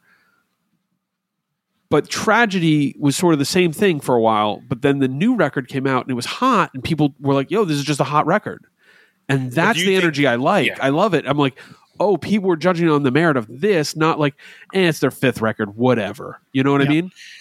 and it was radio silence for them while Blacklisted had stuff that got increasingly weirder. Oh, yeah. Okay. You know what I mean? Like they didn't. It wasn't like there was just like dead silence for six years. No, you're right. They were doing EPs that maybe that maybe led people away, or or were I mean, or, or yeah. were were either less of what somebody wanted, or just wasn't scratching the itch. Sure, we could say that. Right. So then the LP comes out and they're like, all right, cool. I mean, like I didn't really like that last thing. right So where and, and like the this. thing that we've gone on is like yeah you know what like this is probably significantly more straightforward quote unquote than the material the eps leading up to it right so Right, right. But There's more you know, mosh parts. people There's more of make this. those Right. Yeah, people people make their fucking minds up, and it's like it's much that much harder to break through back. You know, to get them back. so so i guess that brings me to the question for both of you um are we being fair to reunion records are we being fair to long tenured bands Never. Ne- we never are. No. and it's not changing, unfortunately, but we never are. So because you build up anticipation, Right. And like you've listened to fucking Manic Compression mm-hmm. for fucking twenty something years, sure or you've listened to Slip for fucking twenty five, whatever the fuck it is. Like you have that, like it's ingrained in your fucking DNA at this point. right right and so we're So, going with like- the royal we so yeah like Yes, yeah, yes. like so, like, what the fuck? Like, there's no way. Like, I, I give, you know, fucking Walter all the credit in the world. That's a fucking giant fucking cross to bear. well uh, good, good reference and uh oh, yeah. it's his um the it's almost going contrary to what he did with Civ, right? And Right. he he said on on the interview with us, um, he laid it out. He's like, yeah, you know, if we had called it Gorilla Biscuits, there would have been people who hated it for just not being what their expectation of a, another Gorilla Biscuits LP would have been. But we call it Civ, and all of a sudden it's a clean slate, you know. right. So, um, so yeah, with Quicksand, he was like, all right, balls on the table. You know what I mean? Here it is. This is Yeah. quicksand. We same dudes, and you know you could have said Civ, same dudes as Gorilla Biscuits. Why not call Right, but I think with the Civ record, kind of gives you the ability to kind of be like, because I think it gives you the ability to be like, right? this could be like the next, this, this could have been the second Gorilla Biscuits record, Mhm. and they're not telling you it's a second Gorilla Biscuits record, but it kind of gives you that like, look at me, listening to music and being a discerning listener. You know what the I mean? It here's new you- music that I just dig. Yeah. Um. I mean, You know what I mean? And be like, it could have been the second GB record. I wonder why it wasn't. Same could be said for the band Free, right? We talk about that, Right. Like, yo, Yes. that is Fucking Have Heart. Five of five have heart. The band, you Right. know, right? And if Free played a show tomorrow, hundred kids ish, maybe. You know. Um, and it's uh, it's really and when you listen to those Free records, like, yeah, this is. Y how close is it to have heart? Are we saying one to one? Is it one to one? Uh, it's not far off. Right. No, maybe one point two to one. Yeah, like that's, it's, that's what I'm saying, right? Yeah. So, so that's the question: is are we more fair to, than than break it to a question? Are we more fair to the band with the long tenure releasing records and giving it the proper attention, or are we more fair to the band, the reunion band who releases a record and maybe it gets too much scrutiny, despite getting more initial attention, if you will? What's up, everybody? I am Finn McKenty, host of the Punk Rock MBA podcast, part of the Sound Talent Media Podcast Network. My podcast is all about doing what you love for a living, and every week I sit down and talk to people who have done exactly that. For example, musicians like Tommy from Between the Buried Me, Matt from Periphery, Lil Lotus and Shinigami, among many others, photographers, artists, designers, YouTubers like Glenn Fricker and Sarah Dici, and I unpack exactly how they got to where they are today with the goal of helping you do the same. So if that sounds cool, you can listen and subscribe at soundtalentmedia.com, and I'll see you there. I mean, if uh, we recently listened to a year in hardcore, and I I wish that I could remember which sequence of bands it was on our playlist. We went from somebody doing essentially uh, kind of a comeback record of a sort to a hot younger band doing very much the same style. I forget what the I'd have to look at the fucking list, but I remember Okay. thinking this. and I remember thinking this in my mind, going, "Oh, how interesting that people always kind of want the thing that we've talked about this that represents their moment, and Yeah. e- even if there's something that sounds completely capable, but it's old, eh. you know, eh. So um, I think we're always unfair to these bands. Like, so uh, uh, Bob, I guess this is all to say. You could ask me, "Are we unfair to?" And I would just go, "Yep." Well, I know, I know, but but that defeats the conversation. So, like, that's Right. the question, right? You see what I mean? right. It- you- are you? It's it's almost like we're unfair to both. Who are we less unfair to? Well, right. So, so And the, that's really the, the, the the version is the long, the tenured band who didn't break up, who continues releasing records, even if it's some time in between, enough time that you could have said, "Hey, they were dormant and weren't doing a lot, or weren't releasing new music."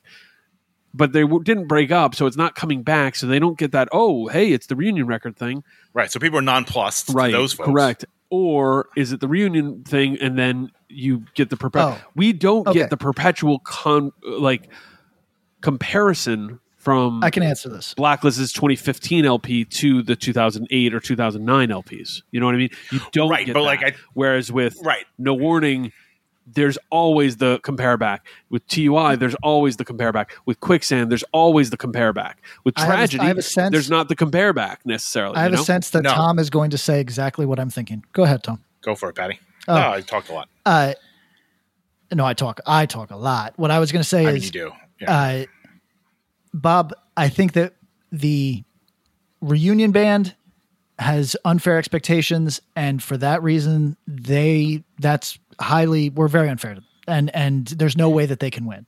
However, but they're given a chance. Yeah, they're given a chance though. But well, Tom, here's what I would say: it gets more ears. There's more perk up, obviously, right?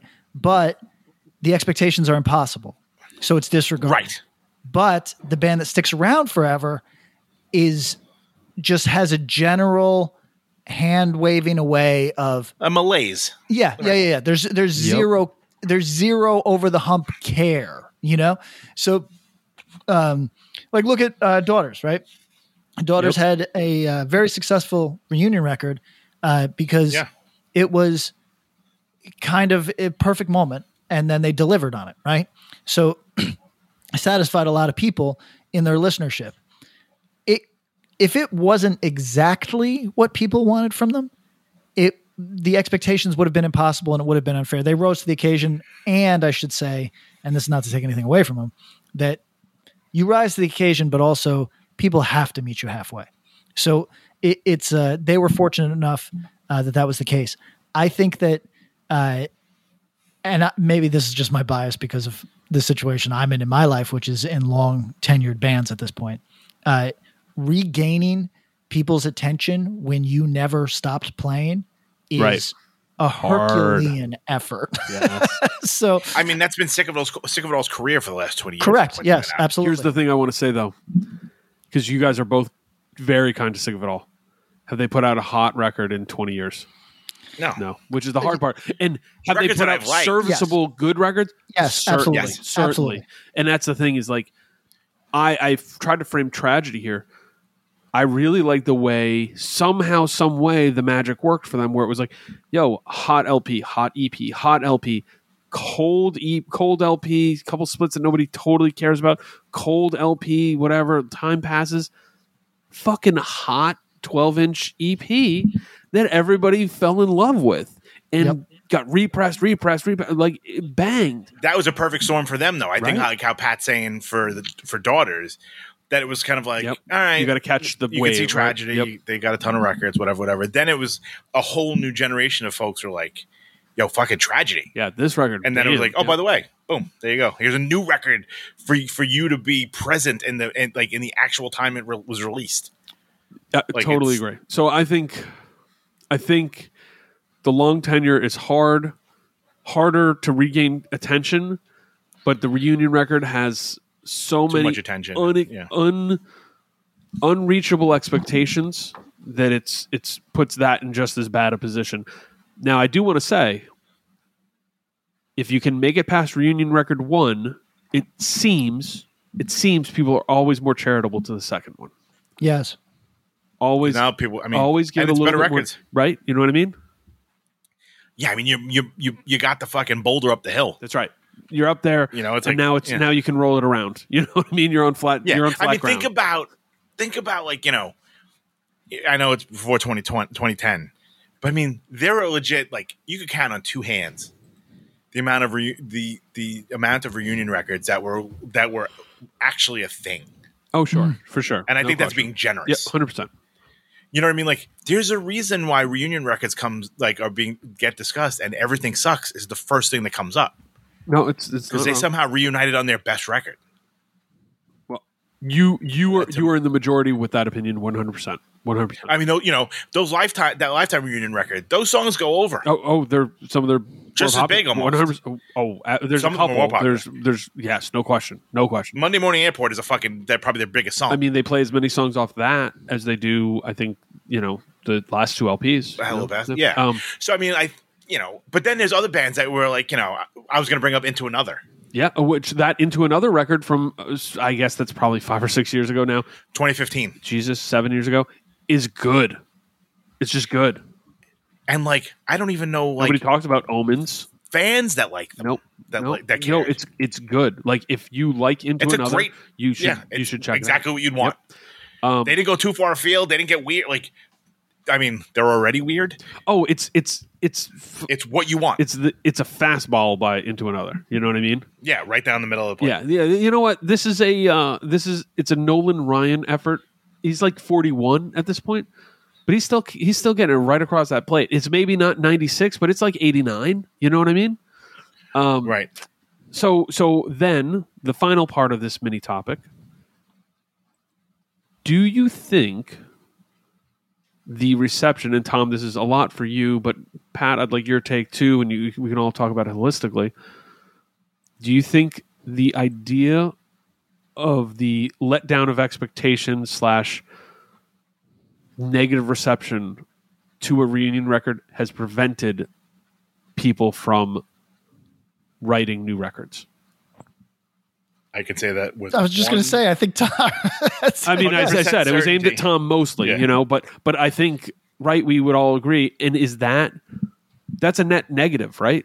Like, Absolutely. yes, Yes. We, we can. I we mean, can get well- on our negative. We can get on our negative soapbox and go, you know, it's all it's also pre- prevented a lot of bad Yes. bad mistakes, Yes, it and, has. and legacy ruining, blah blah blah blah. But yo, are we missing out on? Uh, lifetime self-titled. Are we missing out on somebody's everything sucks? Are we missing out on somebody's tragedy fury? Yeah. you know are we missing out yo uh, even for bands who didn't break up at some point you you you make the choice like hey we're still doing this band but maybe we don't want to release new material you know for, Right, for me there's a lot yo uh, the band blind justice love them great band they're not broken up they played some shows recently Yeah. should do a new record i don't think they want to i think they're like no no no we're good we're, we're good on material we'll just we'll play We'll just put, we'll yeah. see how long we play but you know um and it's it's sort of an interesting thing to me the idea of like I- i give credit to somebody like justice who seems fearless with what he's doing with angel dust That's a fact. Yeah. i'd love to see what he does did would do with another trapped under ice lp you know Like i mean with that pop sensibility and a fucking heavy band. Uh, uh, dude knows how to write songs i mean Yeah. like yo give me an lp that sounds like knox jesus i mean yeah I- think he waves a good record It is. add a little, few more mosh parts. Holy shit, you know. Um, so Yeah. so I don't know. I, I've I've been thinking about that in terms of uh, the weird uh, imaginary barriers that are preventing things from happening and creativity and etc. Sometimes for better and sometimes for worse. You know. Yeah, some records don't should probably have never left this. Like some records probably shouldn't have left the studio, and some are like, well, fuck, that probably been a cool seven inch that you'll never hear because Oh, because they People freaked out. Yeah, right. Because they got they basically got stage fright to like, do we do this Yeah. and and and uh, sour the milk for for people? And it's like Michael Jordan in uh, Wizards jersey. It's Joe Namath in a Rams jersey. You know what I mean? It's like, Yeah. Yeah. Justin always described it as like he's like I'm always worried like you ever get like the Billy Joel greatest hits that have like the two new songs Yeah, yeah, yeah. Oh. That's real. That's real. and he's like yo those songs are fucking terrible nobody needs that shit and I go "I- I- you, uh, you do you think we're like 65 year old Billy Joel like you don't think we can bang out two or three songs like I'm pretty sure we can you know and but like you know that's his thought it was kind of like you know I'm just gonna take all my chips while I got them you know what I mean I'm not gonna ante up at all I'm just gonna be like so are we? Are we publicly calling him a coward, a music coward, or what? yes Okay. All right. Yeah, I'm Yeah. fine with that. But I think he's kind of like, all right, you know, I made a, you know, this is cool. Sure. I can leave with this. Sure.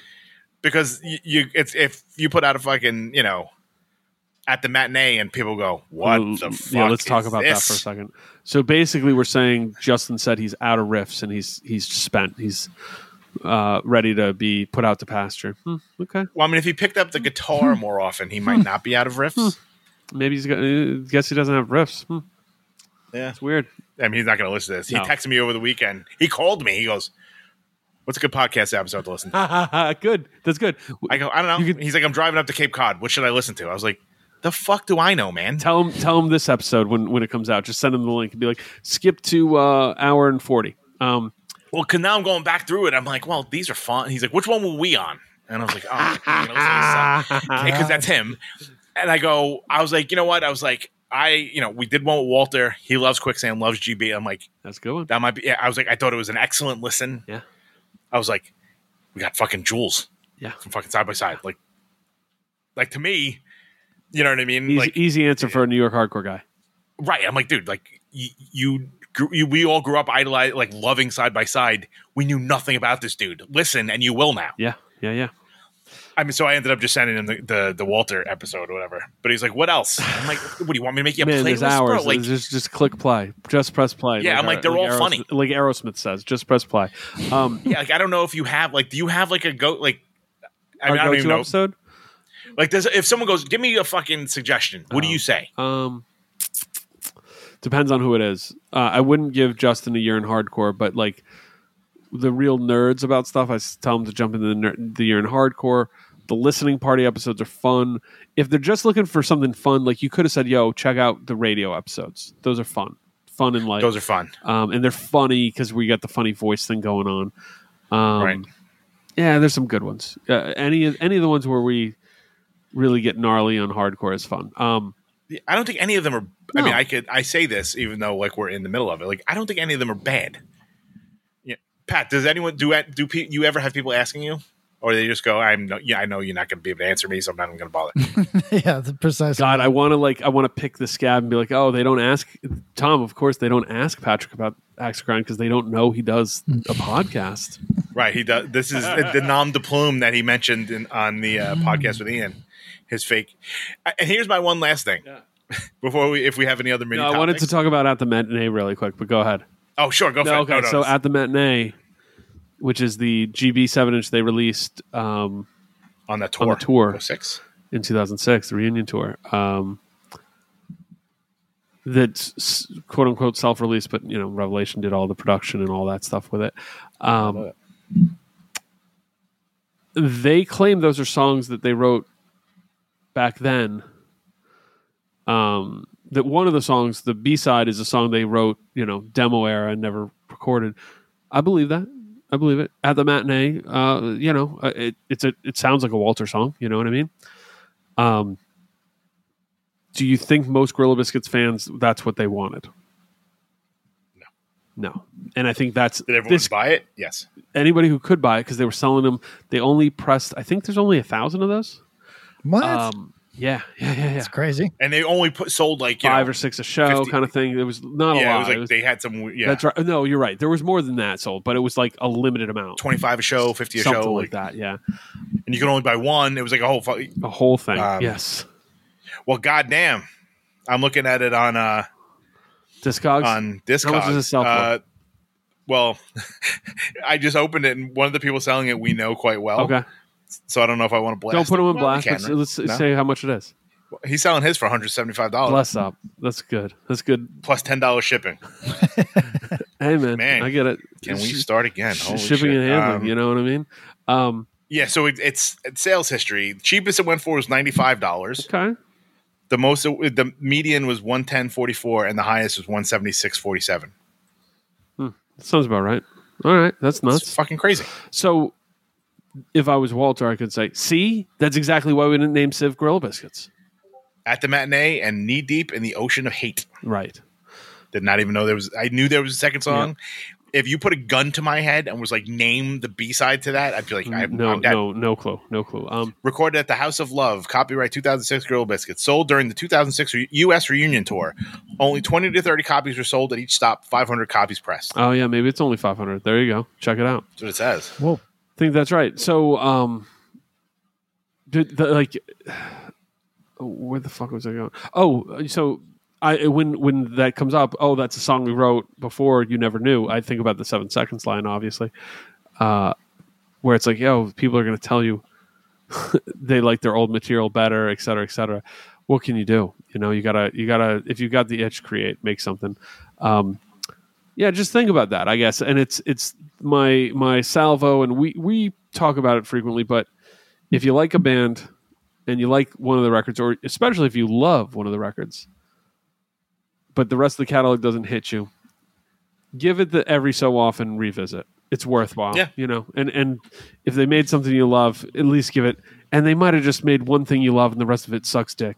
So that's okay too. But I, I've I've thought about this a lot. These imaginary barriers to enjoying shit and weird expectations we put on stuff. So, mini topic reunion records. Hmm. Yeah, I think we're good. And I mean, unless either fun you guys episode. have anything, I think we're we're good. Sign off. I've got an, an ultra quick one. Let's do it. Uh, Look at Patty. I love it. Well, I just got a doing t- I work. just got a text. This isn't a this isn't Fuck Eric. this isn't a flex everybody. I don't give a shit about this. It's just somebody. Katy Perry to- says, "Yeah, I, no, it's a guy that that runs a like a big record label. Lady Gaga wants you to w- walk her dogs now. It, he just said, "Talk to me about Turnstile. Uh, w- w- what's what's going on here?" Now, this is a guy who's plugged in because he's got to be, but doesn't he doesn't actually know very much about punk or hardcore, and uh, he- he's kind of like uh, he has to pay attention to trends. So that's I'm assuming that's the only reason that he cares about this is because Right. people are, are talking about it. Um, But without putting him on blast, I'll just read a little bit. Uh, he says uh, it's been the hype discussion. Uh, I said it's a band perfectly perfect for the for the moment, and he says I feel like it's been on the hype discussion for too long. He goes, the album is fine in the non-hardcore space. It's kind of been done, but in hardcore, it's really creating like a debate party. Now, I should point out that that's what this dude lives for. He is a big believer that the only way that your record survives uh, the current uh, space is to be argued about incessantly. And he's a record label person. Yep. Yes. Tony Sony.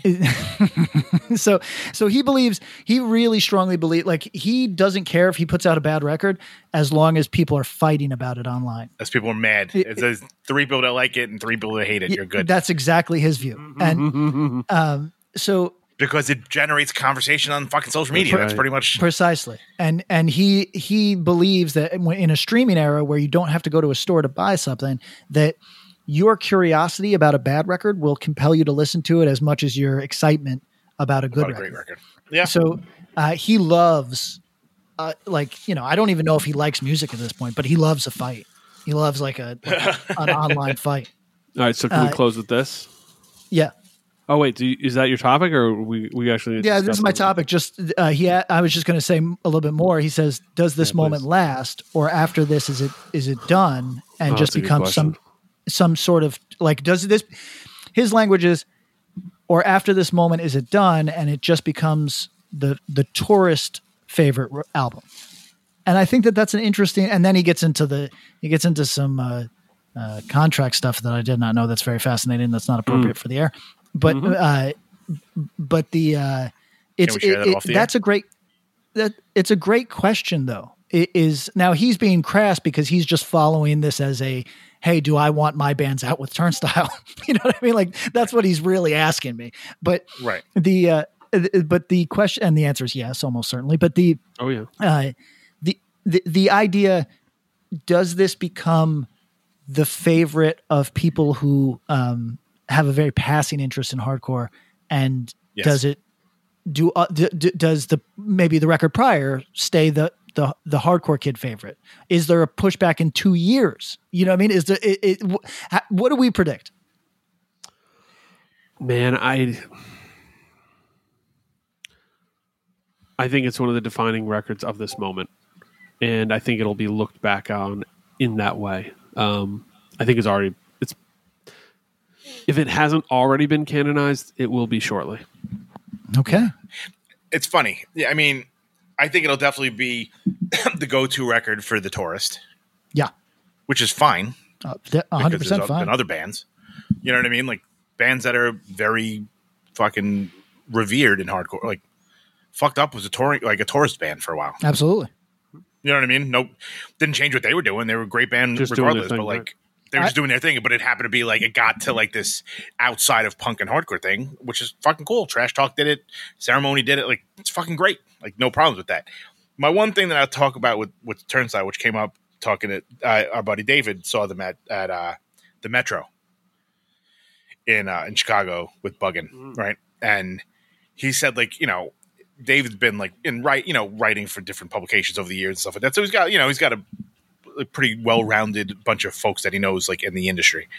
And he was like, I feel like this is the last time I'm going to see him at a place like this because like everyone that he knew that he ran into outside were not guitar um music folks. Yep. Right. Right. And they're like people were like, yo, this is the new thing. Mhm. So so I think, you know, we think about them now like how could he get any bigger? Like talk to us after that fucking Chief Keef Suicide Boys thing.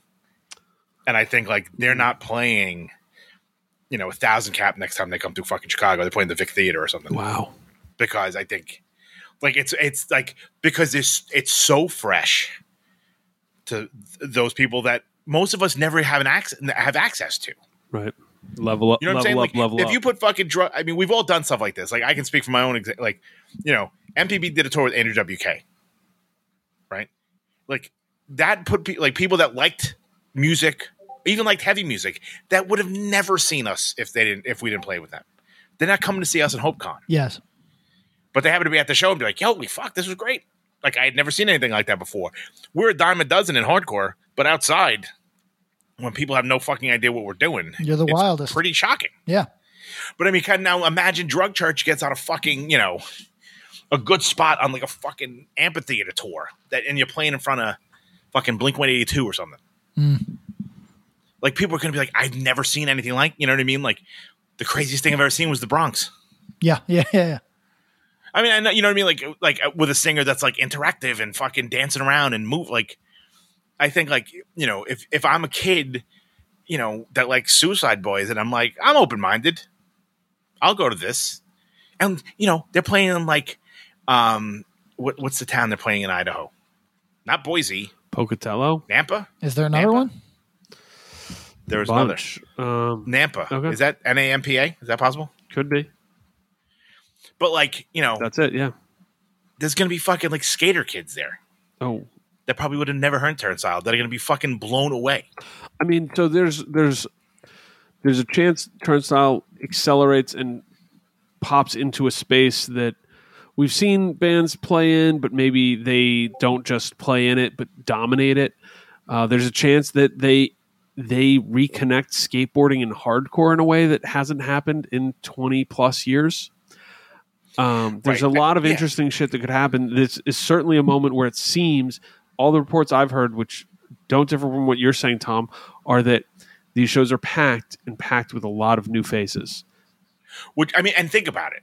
So they're playing these shows. The new faces they're getting are all young folks, Yep. right? So we were all stoked. You know, like I was always like impressed that it's like, yo, man, like fucked up or doing a tour with fucking Arcade Fire, Mhm.